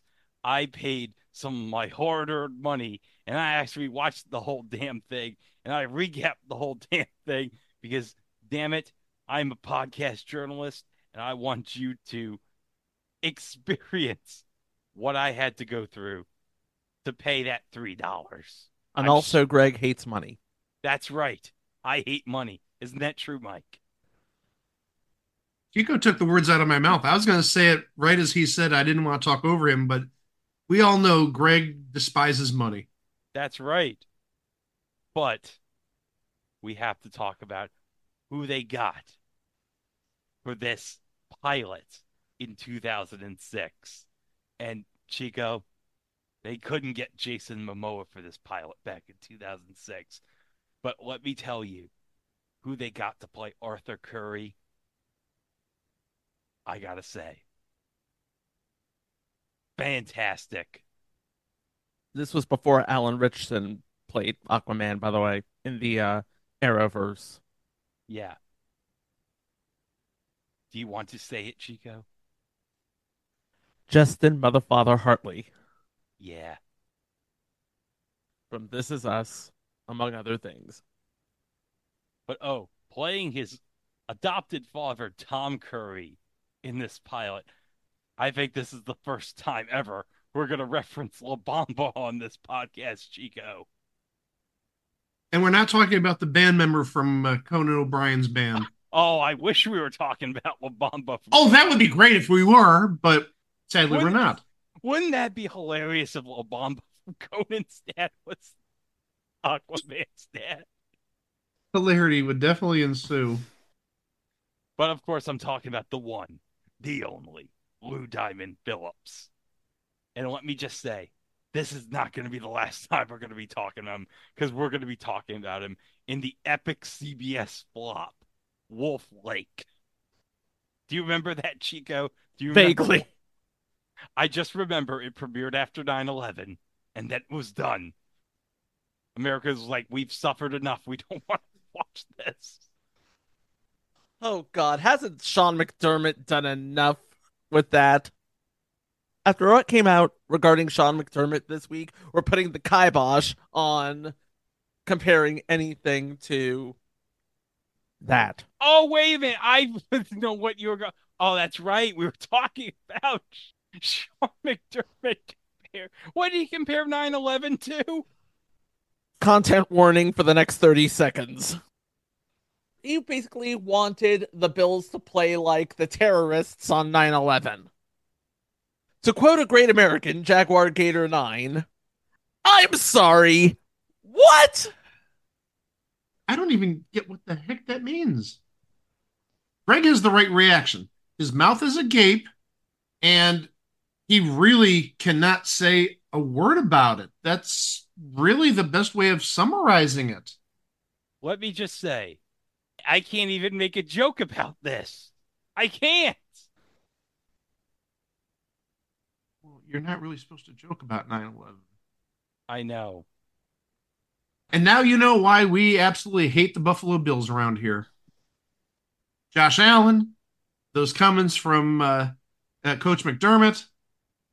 We need to say anything else. Talk about somebody that makes Robert Saleh look like a genius. But enough about David Tepper. Oh! Hey, it could be worse. You could have Woody Johnson. Boy, Jimmy Haslam was just coming off smelling like a bunch of roses right now. And Jimmy Haslam got sued by Warren Buffett this week.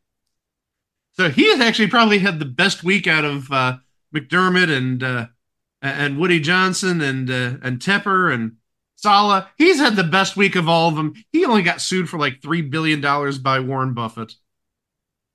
Let's just move on. Playing Lieutenant Rachel Torres is Denise Quinones. Now, Chico, do you have any information about her? She is Miss Universe 2001. Ooh. Representing La Isla en- del Encanto, Puerto Rico. Ooh, representing Puerto Rico. Ever since then, she was in Smallville, Freddy, and future entry Love Monkey. Love, Love Monkey. Monkey. what is Love Monkey? It's a TV show about a manager of a musician played by Teddy Geiger. You don't remember Love Monkey? No. I remember Love Monkey. So do I. When did this air? 2006. Oh, that explains it. Tom Cavanagh was in it. This was his big follow up to Ed. This was his big follow up to Ed. Wow. That's a shame. Looks like eight glorious episodes. Okay, playing Agent Brigman, a U.S. agent who has been investigating the apparent resurfacing of people around Mercy Reef who were lost in the Bermuda Triangle, is Rick Peters. Best known for his role as Bobby Manning on Sue Thomas, FBI, and Elliot Larson in season four of Dexter. Oh, Sue Thomas, FBI. That takes me back to the 2000s watching PAX. Now, that was a show that had network potential. It's one of Pax's legacy shows. Did PAX even have legacy shows? Let's be quite honest. Well, I think you could say Sue Thomas FBI and maybe the couple of seasons of Supermarket Sweep they did, and uh, Doc. with Billy Ray. Okay, D- Doc is a good answer too. Yeah, but I think the list ends right there. It sure as hell wasn't the Ponderosa. Remember the Ponderosa, the prequel to Bonanza? You don't shoot westerns in New Zealand. That's just wrong. But okay, playing McCaffrey. This is maybe the best name on this pilot. The one, the only, Ving Rhames. And you know He- what that means. He has the meats. Ba-dum. We have the meats. What else does that mean? Because I know you weren't going for the Arby's commercial aspect. That silence tells me maybe you were going for the Arby's commercial aspect. Yeah. Oh, I know what that means. He's the voice of the Arby's guy. Yeah, I know. He's the voice of the Arby's guy. Named after NBC journalist Irving R. Levine. Irving R. Levine? It's a bit of a deep dive, but that's really interesting. Am I the only one who knows who Irving R. Levine is? No, I know who he is. Yeah. I'm sorry, I just remember him as a very geeky looking guy on the newscast back in like the 80s. I'm sorry to the family of Irving R. Levine. Now, time out. This is the first time we can get an excuse to mention this on this podcast. But Ving Rhames was Kojak in the Kojak reboot in the 2000s on USA. And you know what that means, guys. We're covering the Kojak reboot next year. All I gotta say is, who loves you, baby? Did Ving Rhames enjoy uh, lollipops? Well, we're gonna find out next year. Playing Eva, Arthur's business partner, is Amber McDonald. Now, Chico, I don't have a Wikipedia page for Amber McDonald. So, do you have good old IMDb to help us? I do. She was in two episodes of SVU and one episode of Smallville, and that was it. Oh, darn. well, there's more, but it's very minor stuff. But, guys, can you believe this? This is our second DC pilot. And guess what? For the second time, we get to talk about Adrianne Palicki because she's playing an evil siren named Nadia. I buy that. She single handedly killed the Orville. Oh, oh, sorry. Damn it. Too soon. Oh. Why'd you have to go there? Chico, next we have Arthur's mother, who we see briefly in the beginning. Played by Daniela Walters. Best known for the lead role of Julie Connor on, I want to say, five seasons of Hang Time. Oh, that's great. And you know what that means. She's married to Jay Hernandez. She married her co star. No, that's not it. Oh, what's that? We get an excuse to mention Reggie Theus again on this podcast. and the one week of Just Men. He was on. And Dick Butkus. Are we not forget Dick Butkus? That's true. And Steve Sax. And Dusty Baker. And I think we should add RIP to Dick Butkus since he passed away about two months ago. Yeah. Hey, folks, how about we talk about this pod? But considering that I paid the three dollars to watch this pilot, let's have past Greg review this pilot while he's watching it, and then we'll come back here after I'm done with that, and then we'll come back and see why this didn't get on the air or go to series. So here's past Greg, and we'll come back in about 45 minutes. The ocean. It's a place full of secrets. Some are beautiful, some are dangerous. Its mysteries have baffled mankind for centuries. None more so than the Bermuda Triangle. But in order to understand the triangle, you must understand my son. He was born in the darkest reaches of the sea. I had hoped to teach him the ways of the world, how to lead a good life and become a good man. But then I was taken from him. Aquaman opening titles. So we get the sequence on the Chiron saying Bermuda Triangle 10 years ago. So this is roughly taking place, this opening sequence around 1996. So we see Arthur Curry, or as he's known back then as Orin, he's looking out at the plane window, seeing a bunch of dolphins. We meet our uh, main characters here in the pilot. We see Tom Curry radioing to the plane, who's of course played by Lou Diamond Phillips, and we see Arthur's mother. He held his breath underwater for five minutes, Arthur. He manages to tell Tom Curry down below. He says it was the coolest thing ever. Kid, I don't know what to tell you. If you think holding your breath underwater for five minutes is the coolest thing ever, man, that is pretty. Well, I mean, you are going to be the king of the sea, so maybe that is the coolest thing in your life, at least right now. Oh no, the plane is going like in weird directions. What's going on here? Oh, a big portal water thing came out of the sky. Oh, boom. Oh my god. Everything is going like horrible. And Tom's like, Is there like a storm? And the guy next to him's like, Nope, blue sky for 500 miles. So it guess this is the Bermuda Triangle and all the effects there. And oh, the plane it, it's hit by water and it goes like down. And Arthur's mother is like drowning. Arthur's stuck. He has to go to the surface. His mother says, but she'll give him this like pendant thing. And she promises, I'll come back to find you. I promise. No. That's probably not going to happen. She's probably not going to find him. So Arthur's mother, she frees Arthur from the plane, like go, and then bang on the plane. Arthur's mother kicks the emergency exit door off the plane while it's underwater.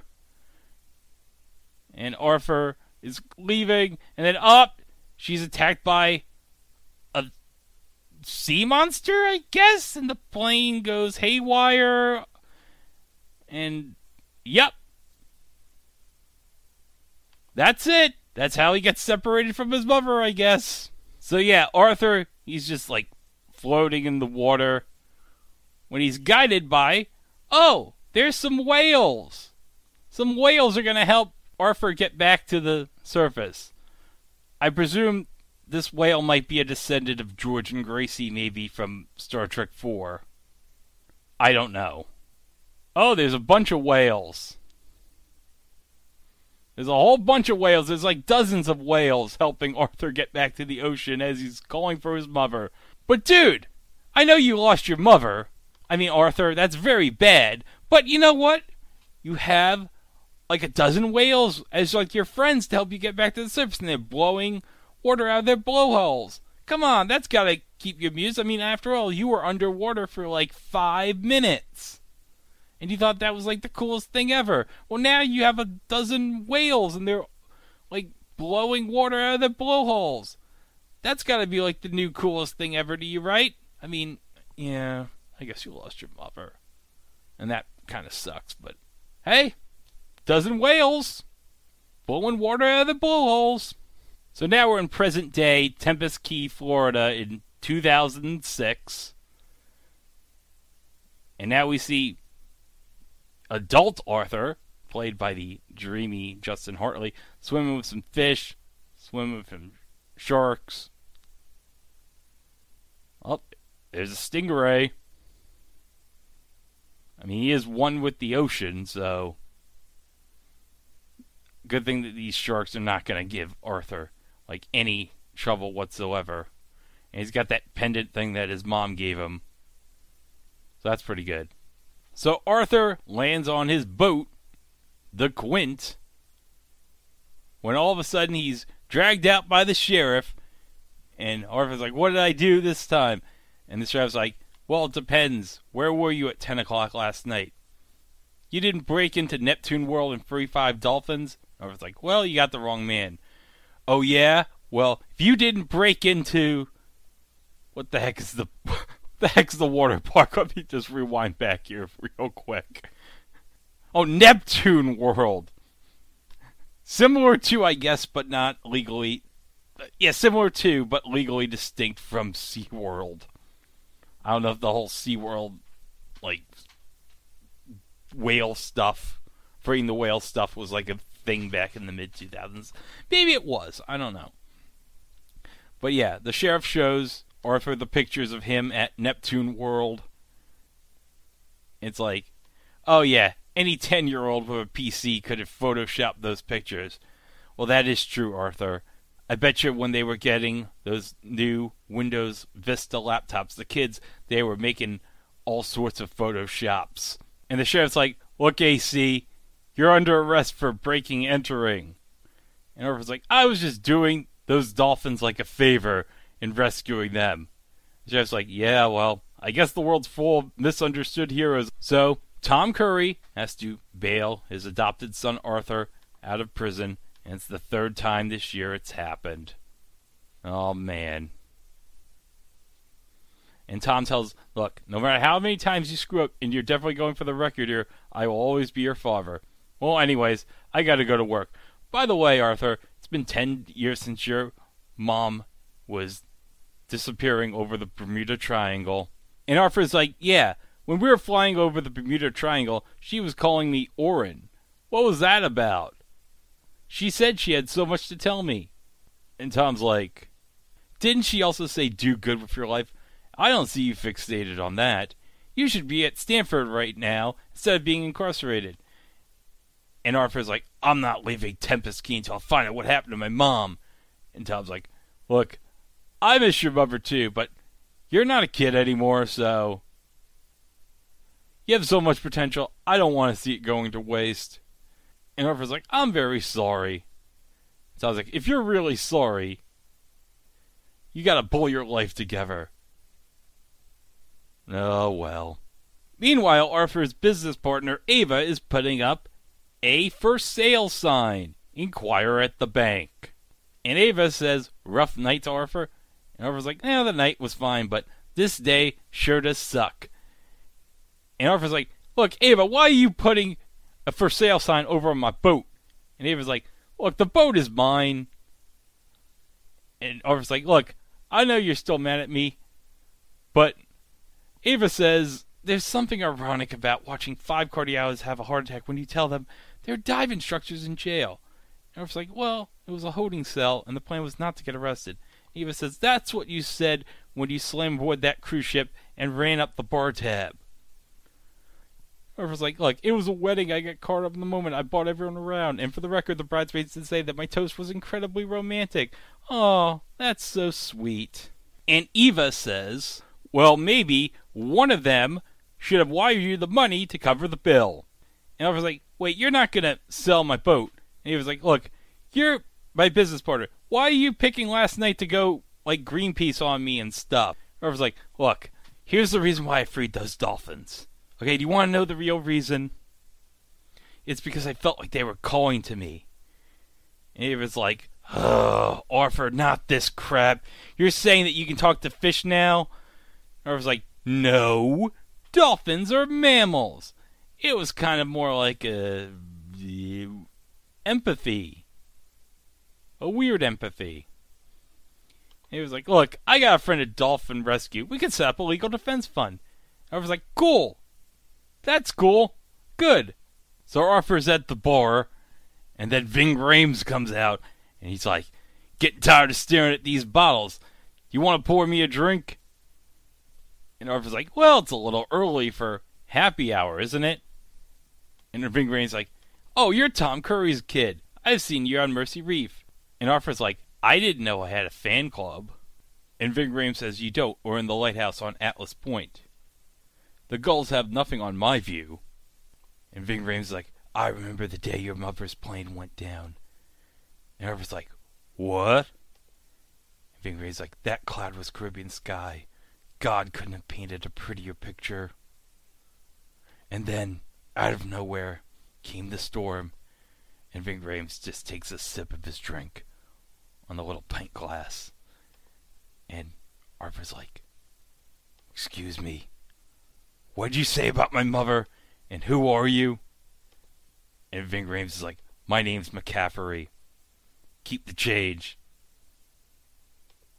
And right as Arthur's gonna grab the money, McCaffrey says, Arthur, if you look hard enough into the deep, something is gonna start to look back.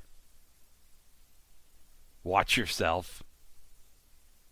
And Arthur's like, uh, maybe I should listen to Ving Rhames here? Possibly, maybe? So now we go to Mercy Reef, which is 25 miles off of Tempest Key. And we see, like, a guy on, like, I, I don't know if it's like a, oh, it's a piece of shipwreck. And Tom's with the Coast Guard, and he's to save this person that's been on the ocean. Tom's looking at the guy who's been shipwrecked, and then he sees something on his neck. And it's the same thing on his neck that Arthur has. And then the guy wakes up and he's like, They're coming. I mu- must warn Orin. And Tom's like, All right, buddy. I could see what might have happened here. Maybe you you were shipwrecked and you have a couple of drinks. No, no, he probably didn't have a couple of drinks. But uh, okay, well, let's just take you to the hospital. All right, let, they're, so they're going to take this man with the same sort of necklace thing, the little seahorse thing that's on Arthur's neck. They're going to take this man to the hospital where he's going to be treated well. I guarantee you, no shenanigans are going to happen with the shipwrecked man at the hospital. None whatsoever.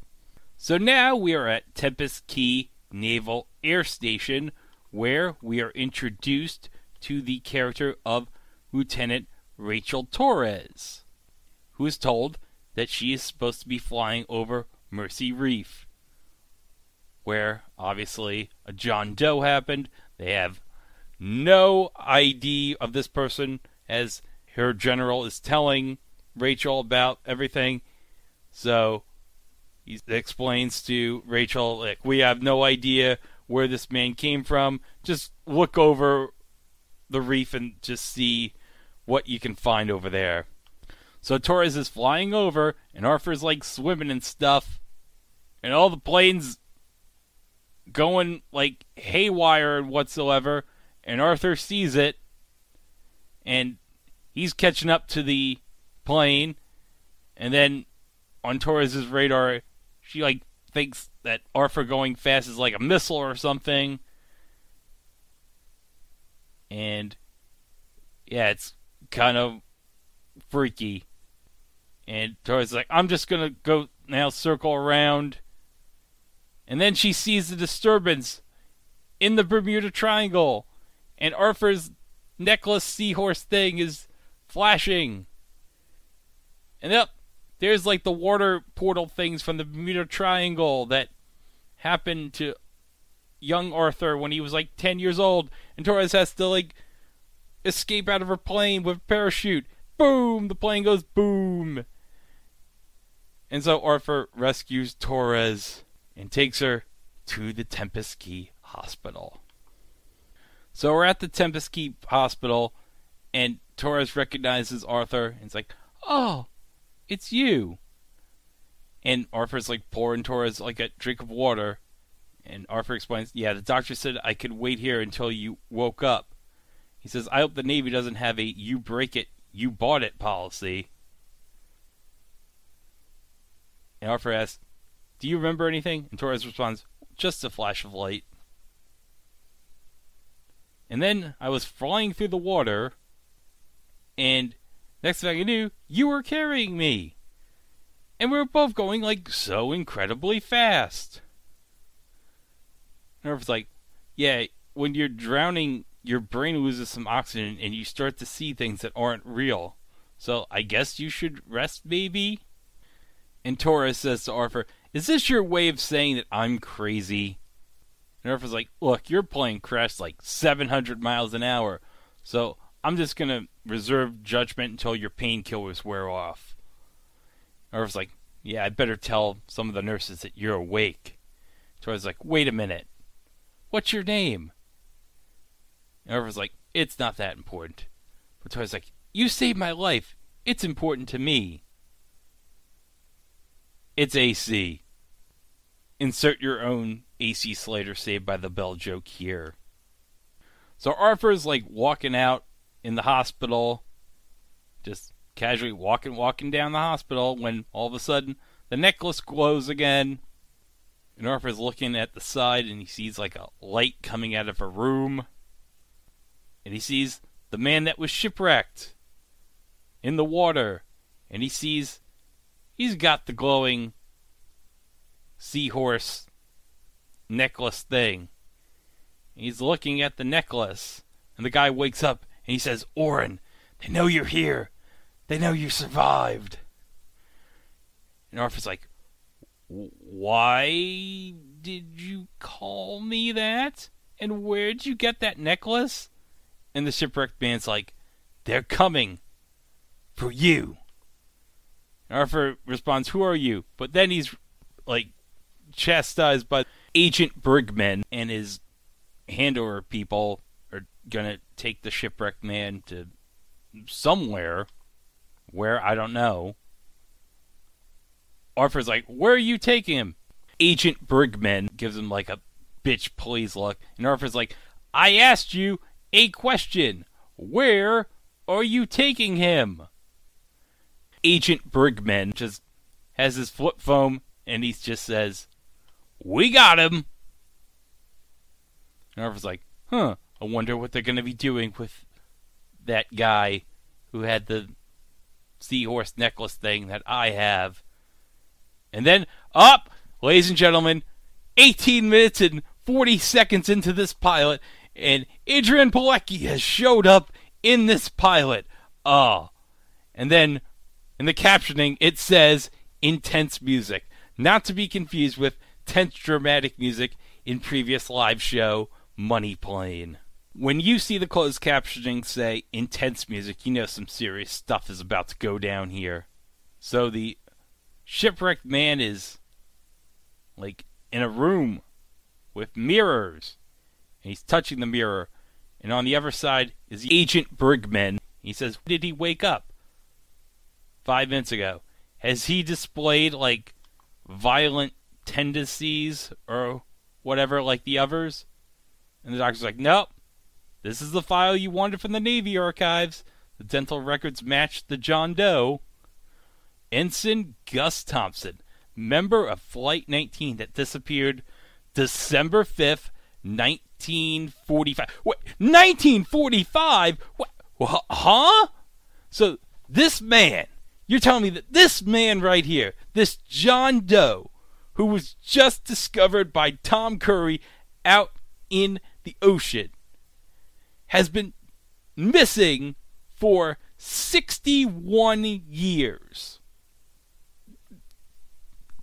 My God, that is just insane. It is insane.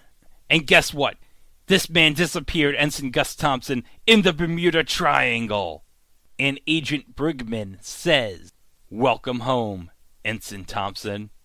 Where the hell have you been the last 60 years? Yeah, Agent Brigman, that's what I want to know. Where the hell has this man been for the last 60 years? But then we get something on the closed captioning back at the bar that says, Upbeat music! Yeah. And first calling the Coast Guard, asking for Tom about the man who was rescued over at Mercy Reef, which he doesn't know was a man that's been missing for 60 years. And meanwhile, he's looking at a bunch of like fishermen who are like bragging about, oh, look at the size of this marlin. And that makes Arthur so mad. It's like, oh God, they're displaying this marlin. Those sons of bitches. Uh, I want to beat somebody up. And Eva's like, No, I'm going to report their boat tomorrow to the Fish and Wildlife. And he's like, Fines are not going to stop these guys. They have a Marlin. They probably have Billy the Marlin, the mascot of the Florida Marlins, like brother or something. And Arthur's like, I'm going to kick some ass over this Marlin.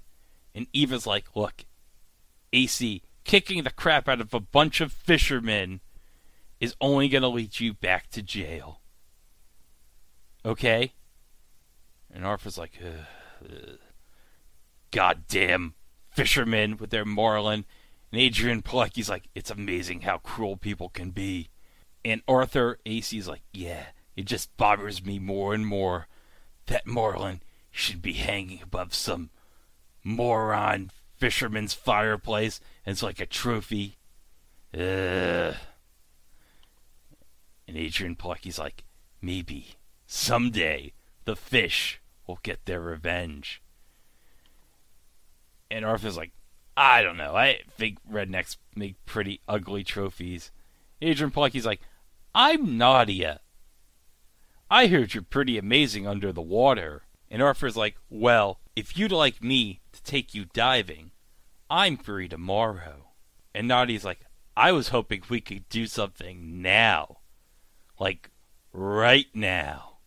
Oh, ho, ho, ho, I see what's going on. Oh, and so Arthur and Nadia, they're like swimming and stuff. And Nadia's like, we met a long time ago. And Arthur's like, hey, you sure about that? I think I definitely would have remembered you. And Nadia's like, let me refresh your memory. And she goes under the water and like I was like, Nadia? Where are you? You're like leaving me hanging out here. Nadia. And then oh, oh my god. She's the underwater sea monster that attacked her as mother from the beginning in 1996. And then McCaffrey's back.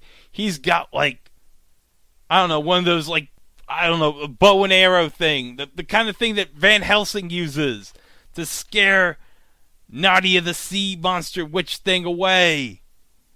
And McCaffrey's like, I hate these damn things. And Arthur's like, What the hell was she? McCaffrey's like, Get your clothes on. We need to talk. So McCaffrey explains to Arthur that once a siren has you in her gaze, which is what Nadia is, there's nothing a man can do. And Arthur's like, Oh, siren, of course. You act like you see them all the time. McCaffrey's like, I've seen my fair share. Unfortunately, my aim is like a little rusty, and the only way to kill these scaly bitches is to nail them between the eyes. And let me point out, that is not my words, those scaly bitches. That is the exact words that Ving Rhames says about those damn sirens. So don't blame me, blame Ving Rhames. Arthur then asks McCaffrey, Who are you? And McCaffrey says, I'm an exile, just like you and your mother. Exiled from where? It's called different names by different cultures.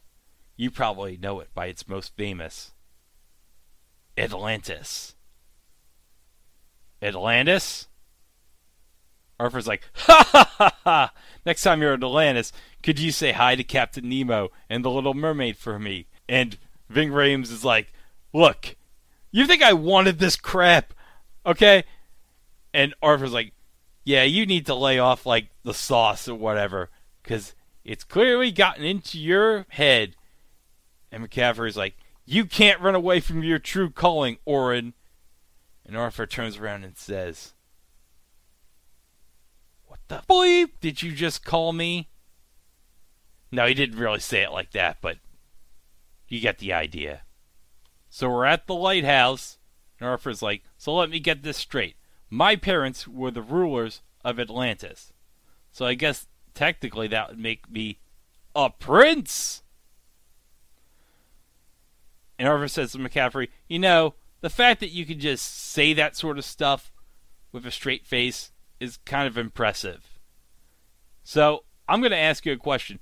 Does Atlantis have a retractable roof, or does everyone swim around like a bunch of fish?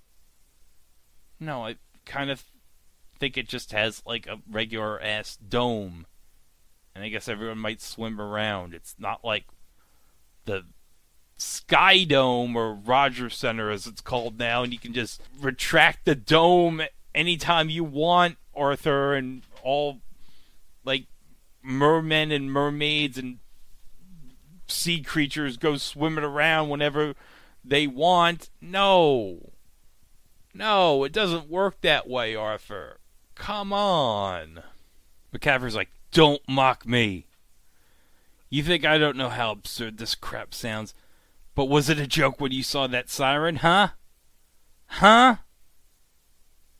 Arthur's like, okay, so if Atlantis exists, how come nobody has been able to detect Atlantis?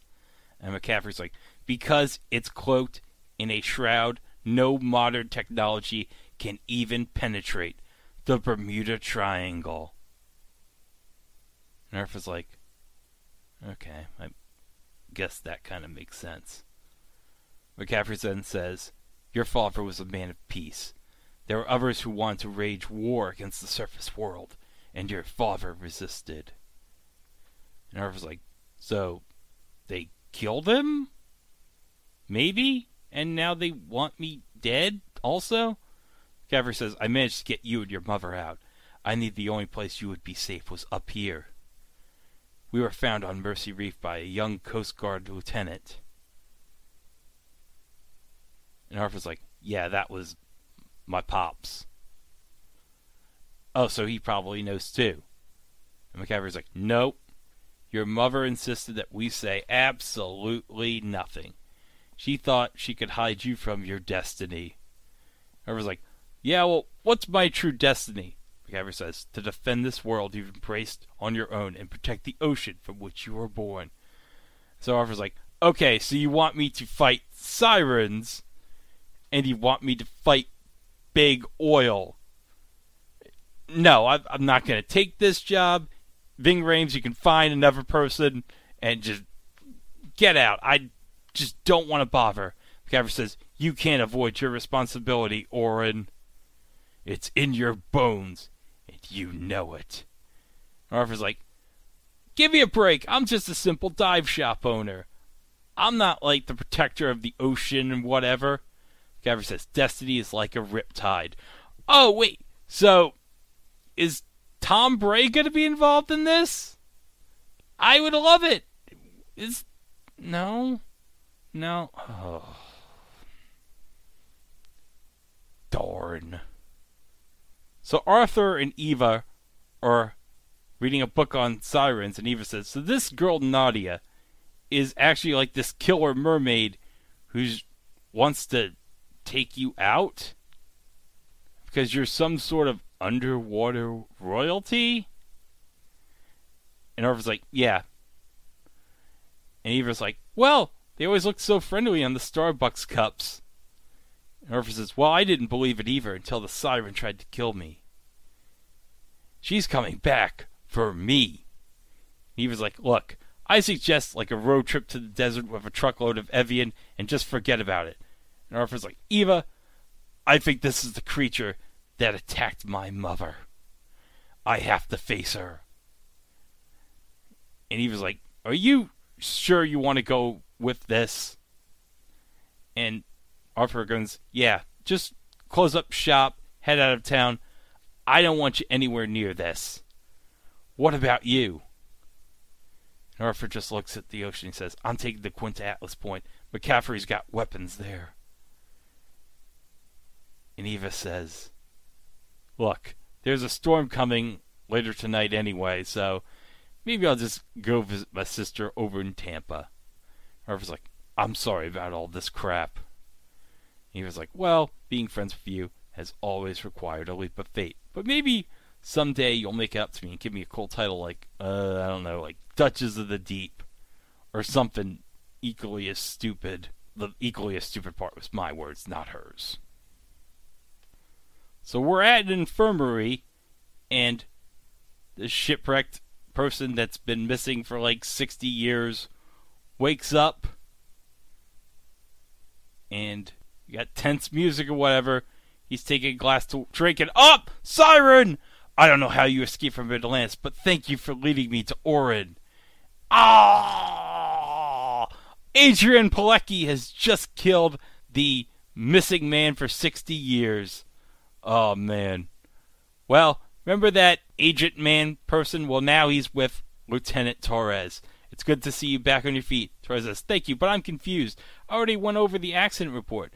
And Agent Brigman is like, I understand, but I'm the one who ordered you the mission. I wanted to debrief you myself. And who exactly do you work for? Top dog, lieutenant, commander in chief. I was curious about that flash of light that you saw right before you lost control. And Torres says, Well, I was a bit disoriented. It could have been like a sun flare or something. And agent's like, I don't think you've lost your mind. You were flying over the Bermuda Triangle after all. Torres like, Look, sir, that's just the myth. He's like, I used to share that sentiment. Torres says, What changed your mind? Why don't I show you? Oh, I wonder what we're going to see here. And then the agent shows a picture of a man and says, Last year, this man boarded an oil platform in the Gulf of Mexico and attempted to blow it sky high. He was killed before he succeeded. His name was Evan Corday. He disappeared along with his yacht off the coast of Bermuda on July 6, 1905. Oh, there's this picture of him! Like, in 1905. I didn't know photography was, like, so good back then in 1905. And Torres like, it's impossible. It must have been descended, or somebody looked exactly like him. But Brigman's like, I agree with you. Except, the fingerprints, they matched perfectly. And he's not the first one that's come back from the Bermuda Triangle. Torres like, why? Well, that's what Project Novus is here to find out. And I want you to join us, Lieutenant Torres, and help us unlock the mysteries of the Bermuda Triangle. So it's like, look, I'm just a pilot. I don't know what I could bring to this. And the agent's like, you have more experience than any of us. You witnessed something extraordinary out there, and you live to tell the tale. I don't believe you could be taken out of the blue by some stupid sun flare or a freak mechanical failure. So I was like, I joined up to fly jets and serve my country, not chase these stupid windmills. And Brigman's like, this isn't a fool's crusade. It's a matter of national security. If you don't believe this, let me show you. Oh my god. There's boxes and boxes full of files of people who have vanished in the Bermuda Triangle. For all I know, this could be like the room at the end of Raiders of the Lost Ark, where the Ark of the Covenant is being held. It has a similar vibe to that. Agent Brigman says. They are MIAs in an invisible war. And Tempest Key is the front line of this invisible war. And then his flip phone rings and he says, Yeah. Yeah? Uh, what? Well, I'll be right there. And then he says to Torres, If you want to see how real this crap is, come and join me and see what's going on here. And then they're walking out to the facility where the shipwrecked man was being kept. And oh man, they see he got stabbed to death by Adrianne Palicki. Ugh, not good. Oh, there's the necklace. Why didn't Adrianne Palicki get the necklace? I don't get it.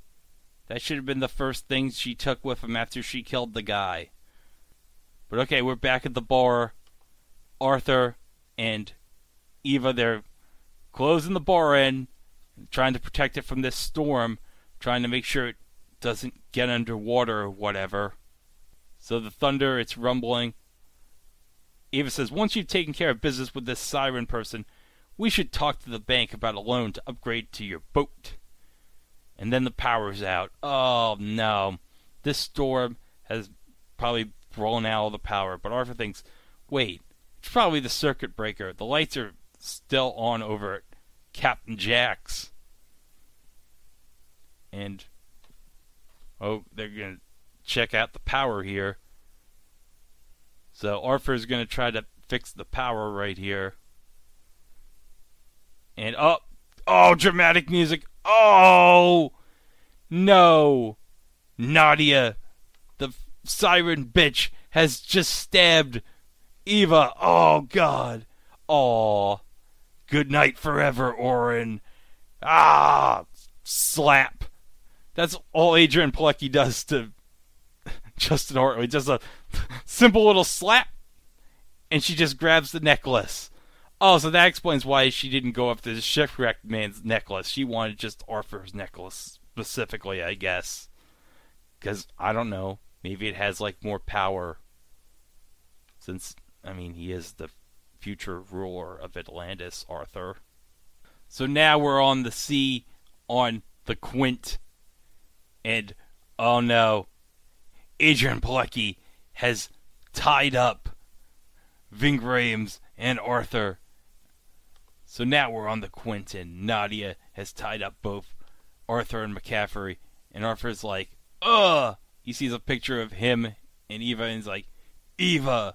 McCaffrey says, "I'm sorry about your friend, but I'm more concerned about your life right now." And Arthur sees McCaffrey's like, "Wait, she got you too?" Huh? Dramatic music, and uh, going over a tidal wave, and like Nadia, the siren, is just carrying them like by her own self because she's a damn siren on this damn boat. And Arthur's like, "Where's she taking us?" McCaffrey says, "Home, to Atlantis, to be executed." Arthur's like, "Why hasn't she gutted us already? You're a symbol of hope, Orin. If they kill you, that hope dies too." And like, "Well, then I need some water." McCaffrey's like, my flask. It's in my boot. And so Arthur's is crawling to McCaffrey's is trying to get that flask.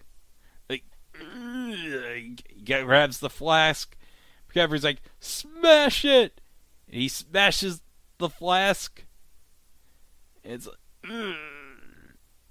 and then the oh, the necklace glows, and the beam comes like right out of the sky and now Arthur's free. He frees McCaffrey. It's like, what do we do to take her down? We aren't doing anything. You're gonna get off this boat. No, that thing took my mom, and she attacked my friend. I'm not going anywhere until she's dead. McCaffrey's like, I promised your father on his dying breath to help you. I'm not breaking my word now. And so, do you have any weapons? And McCaffrey goes, Nadia! And so Nadia gets back onto the boat, does like a landing, oh, superhero landing, like in Deadpool. And so Nadia opens the door. Caffrey uses the harpoon thing, and she says, Your aim's gotten better. And oh, she just stabs McCaffrey right in the leg. And she's like, Where is Orin? And Ving Rhames, as only Ving Rhames can do, says, Rotten hell, you scaly bitch. Oh, that's fantastic. And then he stabs him in the upper leg. It's like, now where is Orin? And then Arthur does a superhero landing of his own. And it's like, I'm right here. And up, fight. Punch. Punch. Some stuff on the boat breaks. Screech. Ugh, ugly ass teeth. Kick. Your mother can't protect you this time. What'd you do to her? You'll find out. And then McCaffrey grabs the little thing, and McCaffrey goes, Orin! Throws it to him, and stabs her right in the forehead. And it's like, not today. Boom! Necklace goes flying back in. Arthur grabs the necklace, looks at it. Oh, man. He just stares at the necklace. McCaffrey says, Well done, Orin. Your father would have been proud. And they both look right out into the sea as some instrumental music plays. So Eva's being treated at the hospital, and Arthur says, while she's unconscious and looking at her room, I'm sorry, Eva. Meanwhile, back at the file full of stuff at the Bermuda Triangle, Brigman looks at a box that says Farewell 1936 Club Havana, and it's Lieutenant Torres? And we hear a f- voiceover from the agent flashing back to when he said, How much do you remember, Lieutenant Torres? So I guess is the implication that she's like from the 1930s and she was previously pulled out from the Bermuda Triangle and doesn't remember. I, I guess, or maybe it's a. I, I, I don't know. So yeah, Arthur is back at the lighthouse, and well, everything's saved, I guess. But McCaffrey says to him, "That siren was just the beginning. There are creatures in this deep that you couldn't imagine your worst nightmares." And Arthur says, "Well, I guess that's reassuring. So, whatever." McCaffrey says, "I'm not here to make you feel good. I'm here to prepare you for the worst. We should have started your training years ago." Well, let's start now. Let's do it. I'm ready. McCaffrey's like, look, I got you a birthday gift. Look, it's like a book with like map wrapping paper on it. Arthur's like, yeah, I kind of figured it's a book. It's not really much of a reader. McCaffrey's like, look, just open the stupid book. Unwrap it, just look at it. Oh, Henry IV, parts 1 and 2. I know Shakespeare was into sequels. McCaffrey says, I expect for you to have read that by next week. I gave up book reports in sixth grade. That's part of your training. Well, when I thought you meant training, I thought you meant like wielding the tridents and doing all sorts of cool. S- Look, Arthur, just forget it.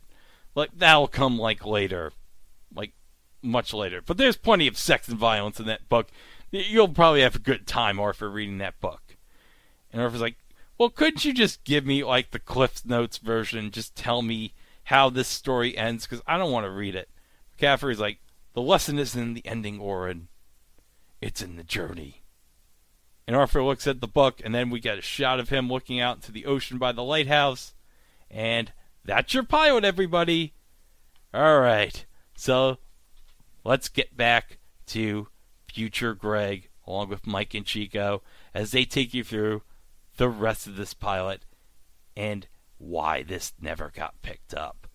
Back to you guys. Okay, we're back, folks. Thank you, past Greg. Hey, Greg, Yeah. how'd you get a hold of the TARDIS that Chico had a few weeks ago? Oh, I lent it to him. Well, how did you get it? Because you didn't just like buy one. I thought you borrowed it from Ed Begley. You don't need to know that. Well, hold on, time out. If you watched the last Doctor Who special, which just came out today on Disney Plus, as we're talking about that, there's your answer right there. Okay, true story. I was at a function in Winston-Salem. Somebody was bringing up the toy maker. I literally said, Hey, I haven't seen it yet. Spoilers. I didn't know Neil Patrick Harris looked like Batman's butler. Do you think Neil Patrick Harris had like Batman cereal waiting for the doctor? Is that why you used Batman's cereal in a conversation with me before the show? No. Oh, Oh, no! on. Oh my gosh, no! So this is the second time, unprovoked, you brought up Batman cereal to me today. Oh my okay, let me tell you the first instance. I'm sorry we're not talking about why the Aquaman pilot didn't sell, but listen, we'll get to that later. There's more important stuff we need to talk about right now. I need to talk about the first instance today when I mentioned to Mike about Batman cereal. Because when I was driving home today, I was listening to the Omnibus podcast about legal baby names. And you know what I said to Mike? I said, Mike, if I had to legally change my name, you know what I'd change it to? Batman cereal. Now, the one thing that listeners don't know that's sort of a running joke the last five years. It goes back to the uh, quiz apps uh, that we used to play, HQ and and stuff like that. And one day we were watching uh, Supermarket Sweep, I believe, and they had in the opening, you know, they say, "Well, who's got the Surf laundry detergent? Okay, you're on. Who's got the Heinz ketchup? You're on." Well, one time they're like, who's got the Batman cereal? You're on. And we just all lost it. And uh, th- there was a while that, if not uh, Greg and me, include Chico in this possibly, we like use Batman cereal as our icon for some of the games. No, no, no. When we played Hype Sports. I thought it was more than just hype sports, but it was definitely hype sports. Yes, hype sports. We have our avatars on the winner section be Batman cereal. good times, good prosperous times. Hey, what do you think Mike and Brent are doing these days from hype sports? Mike Janela's counting his little bit of Jeopardy winnings he had. No, oh, not thousand. Mike Janela did reward the fans, silly. Oh well, f- him. Um, don't you dare talk about Mike Janela like that. Don't Mike you Janela is a real man of Jeopardy, good sir. He's an orange screen host at Citi Field. Damn it! You do not talk that way about Mike. You put some respect on that name. I will not stand for that, Mike. So what are they doing nowadays? Probably like a nine to five or something like that. Hey, Nathan Zegura now, who used to do Reward the Fan, the sports games, he's actually like a sideline reporter for the Browns and actually does one of the Sunday morning shows, uh, one of the pregame shows, the local pregame shows for the Browns games. Oh, He still sucks though.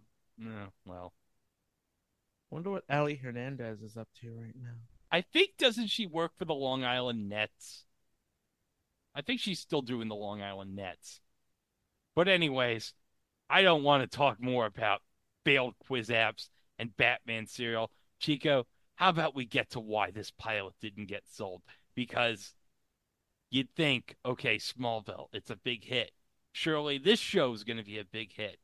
But there was a problem. When we talked about previous episode Pepper Dennis, the same problem happened with this. What was happening in 2006? In 2006, the WB was getting ready to merge with UPN to form the CW. And discussing the excitement surrounding the project, Lou Diamond Phillips, he said, the funny thing about the Aquaman project is that there's so much buzz about it already, which is amazing. I mean, you don't usually get that with a pilot because they're sort of sight unseen. According to Truth by Consensus Wikipedia, this was a front runner to get picked up for the CW. However, when they announced their lineup for their first season as the CW in 2006, it was not on the fall schedule. However, it was a possibility that it could be around in mid season. And the producers wanted the pilot released so people could see it. So it was released on the iTunes store in July of 2006. And within a week, it was one of the most downloaded shows on the iTunes store. In fact, it reached number one. And then it was released on Xbox Live Video Marketplace in March of 2007. Oh man, I'm really dating myself here. Xbox Live Video Marketplace. And it aired on YTV on June 9th, 2007, on their Superhero Saturday block. And Warner Home Video, in association with Best Buy, released the pilot as a promotional DVD on November 11th of 2007, bundling it in Smallville season sets, and you could even find it as a bonus feature on the DC Universe animated Blu-ray of Justice League Crisis on Two Earths. But unfortunately, when mid-season 2007 came around, Aquaman was not on the schedule. I wonder if this was released to iTunes and the Xbox Video Marketplace, like you mentioned, to not just let people see what the pilot was about, but also to recoup some of the money that was spent on the pilot because IMDb says the budget on this pilot was $7 million. What? I'm not joking. It says here estimated budget $7 million. For a pilot. I'm just saying what IMDb is saying. Yes, not $700,000, not a million, $7 million. Now, since you've seen it, does the CGI, the, the graphics, the any sort of visuals actually say $7 million pilot, or do you think possibly some money went to the uh, people in front of the camera? I don't think Ving Rhames is necessarily terribly expensive, but who knows? Maybe. He's not seven million dollars expensive though. No, I watched this, and truth be told, I mean, I looked at the special effects, and I would say it looked like your average Smallville episode of the time. That wouldn't be anywhere near seven million dollars, I would assume. No. So here are the shows that were picked up for the CW. Sunday was Seventh Heaven in the middle of a repeat sandwich. Monday, you had Everybody Hates Chris, All of Us, Girlfriends, and The Game. Tuesday, you had Gilmore Girls, Veronica Mars, and Pussycat Dolls presents The Search for the Next Doll. What? Back when the Pussycat Dolls were a thing. I do remember when the Pussycat Dolls were big, but And that, back when we didn't know what we know now about Robin Antin. yeah. Okay, Wednesday night.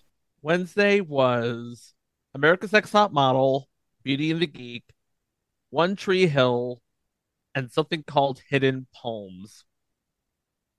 What is that?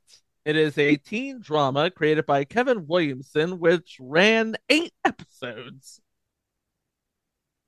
Yeah, well, it was the mid 2000s. The Kevin Williamson magic was long gone by then. But hey, gave us early Leslie Jordan. Oh, that's great. Okay, Thursday night. Thursday was Smallville and Supernatural. Now, Friday is SmackDown. And did they have anything for Saturday night? No.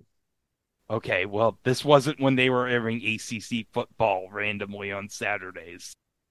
So my guess is there was a choice between Hidden Palms and Aquaman or Hidden Palms and Runaway and Aquaman because Runaway was another mid-season show that got picked up. Or maybe it was between Pussycat Dolls and Aquaman, and somebody at the CW was like, okay, we got Pussycat Dolls and we got Aquaman. You need have Pussycat Dolls or Aquaman. If they knew then what we know now about Robin Antin, But if they knew then what we know now about Justin Hartley, that would make the choice a lot easier. and we may have gotten five or maybe three decent seasons of This Is Us and two What in God's Name Are You Doing seasons of This Is Us. That's the pilot, I guess. It is still available on iTunes, if I'm not mistaken. Greg bought it. Oh my gosh! I bought she- it. Oh my gosh! This is the goldfish memory back. I bought it for You bought it on Google Play. I bought it no, on- he bought it on iTunes. No, Oh, I bought it on Google Play for three dollars. You forgot to. I mentioned it in the beginning of the show. I no, I thought I thought you said iTunes. No, I bought it on Google Play for three bucks. I specifically mentioned this. Okay, so Greg's apparently the only person on this show that has something besides the memory of a goldfish. I swear you said iTunes. It was released on iTunes and Xbox and Google Play, and so far as we know, they're all still there.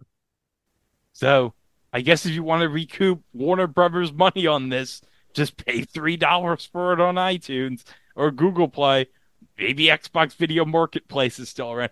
It probably isn't on PlayStation Store anymore because they're getting rid of all the Warner Brothers Discovery content. I'm sorry, folks. You can't watch Sex Sent Me to the ER if you bought it on the PlayStation.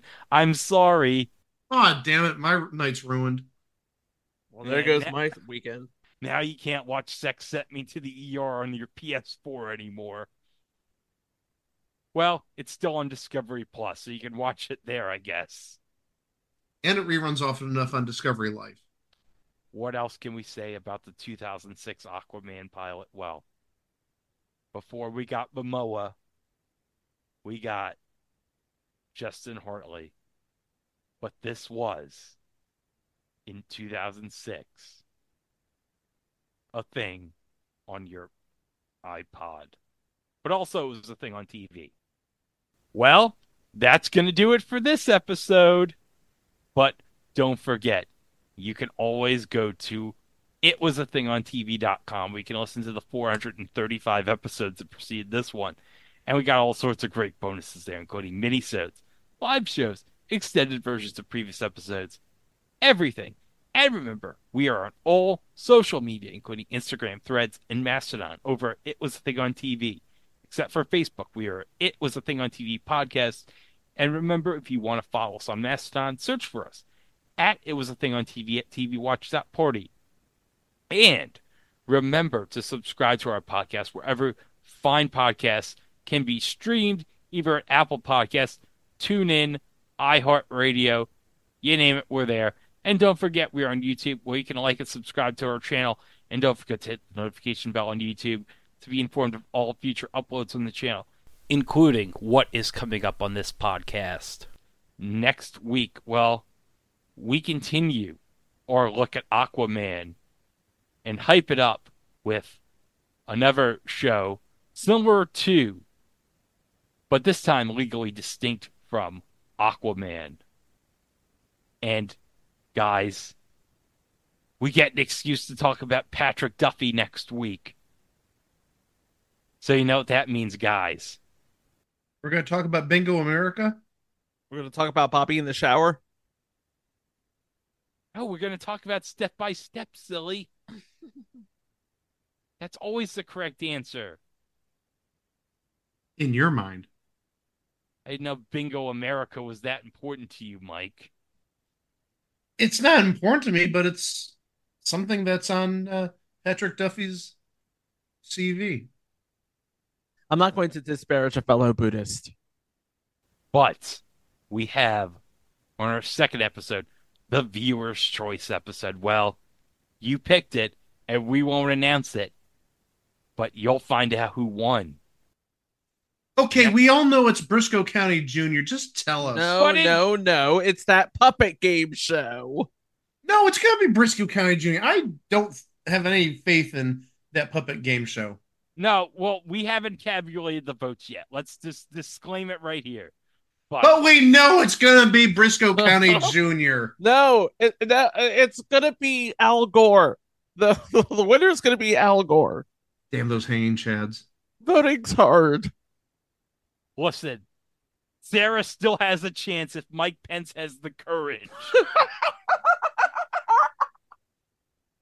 but you'll find out more about who won that and about Patrick Duffy next time, right here on It Was a Thing on TV.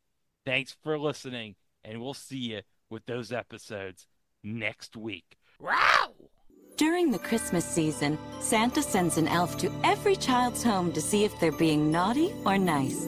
All day they watch their child, never blinking and never moving, and each night they return to the North Pole to report back to Santa. Ho, ho, ho! Welcome back, elves on shelves. I hope you've all been keeping a good eye on your children. Yes, Santa. Wonderful! Dottie, How has little Elizabeth been this year? She's been a very good girl, Santa. She's listening to her parents and doing her chores. Splendid! And how is little Matthew, Deedlepeep? Well, he didn't want to eat his vegetables at dinner, Oh no! but then he did, and he liked them. Hooray! and what about young Marshall, Scrabby? I want a new kid, Santa. But why? You've been watching Marshall for 13 years. Things have changed this year. Oh, he figured out he could do a certain thing with his body. Now he won't stop doing it. I hope it's not fighting with his little brother. That would be very naughty indeed. No, this is, definitely a solo activity. Considering I can't close my eyes, I have no choice but to watch him, and, you know, he does do it a lot. Hmm. Well, is what he's doing naughty or is it nice? It's not really either, Santa. That's silly, Scrabby. All elves know that everything humans do is either naughty or it's nice. This isn't so black and white, deal, dude. It's just the thing that humans learn how to do, and then they go insane for a while, and they do it nonstop. Please, Santa, can I have another kid? Uh, but Marshall loves you, Scrabby. I know. But sometimes he looks at me when he's doing it. I think he's trying to make me a part of it. Well, lucky you, Scrabby. Now, what does each of your children want for Christmas this year? A train set. A new soccer ball. I want to say. Oh, Scrabby, certainly Marshall wants something from Santa. Let's see what's on my list. Oh, Scrabby, you spelled flashlight wrong. I wish that were the case. Well, is there anything else he wants? Man, I get some soft socks. Well, then he shall have the softest socks in the land. We're not gonna stay that way, Santa. Scrabby, it sounds like you don't like Marshall anymore. No, no, I do. It's Just 13 is a confusing age. Whatever do you mean? I don't, I don't know. He, he, he like looks at his body, and he has like his, his little boobies, and he, and he squeezes them real hard, you know, like because he hates them and he's mad at him. He's like, Ugh, go away. Oh my, that's odd. Yeah. Can I, listen, can I please have another kid? Oh, I think I know what's happening. You're upset he's growing up. Oh, he grew up, Santa. That's done. Don't be sad, Scrabby. Every kid stops believing in us someday, but then they have kids of their own, and the magic starts again. I don't know if Marshall will have anything left in the bank by then. Well, I can't wait to visit all your children and bring them Christmas cheer. Yeah, well, just make a lot of noise when you get to Marshall's room. He'll stop for a few seconds if he hears something. Oh, Scrabby, you are a silly elf. Now back to your children.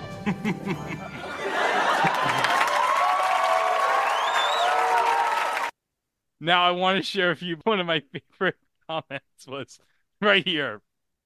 The fact they found an elf costume that fit Jason's six foot four body is crazy. LOL. No, it's not. I found elf costumes in my size, and well, I'm about an inch shorter, but also probably what 30, 40 pounds bigger than him. And my Oh. 30, 40 pounds bigger than him is not muscle. It's tacos. And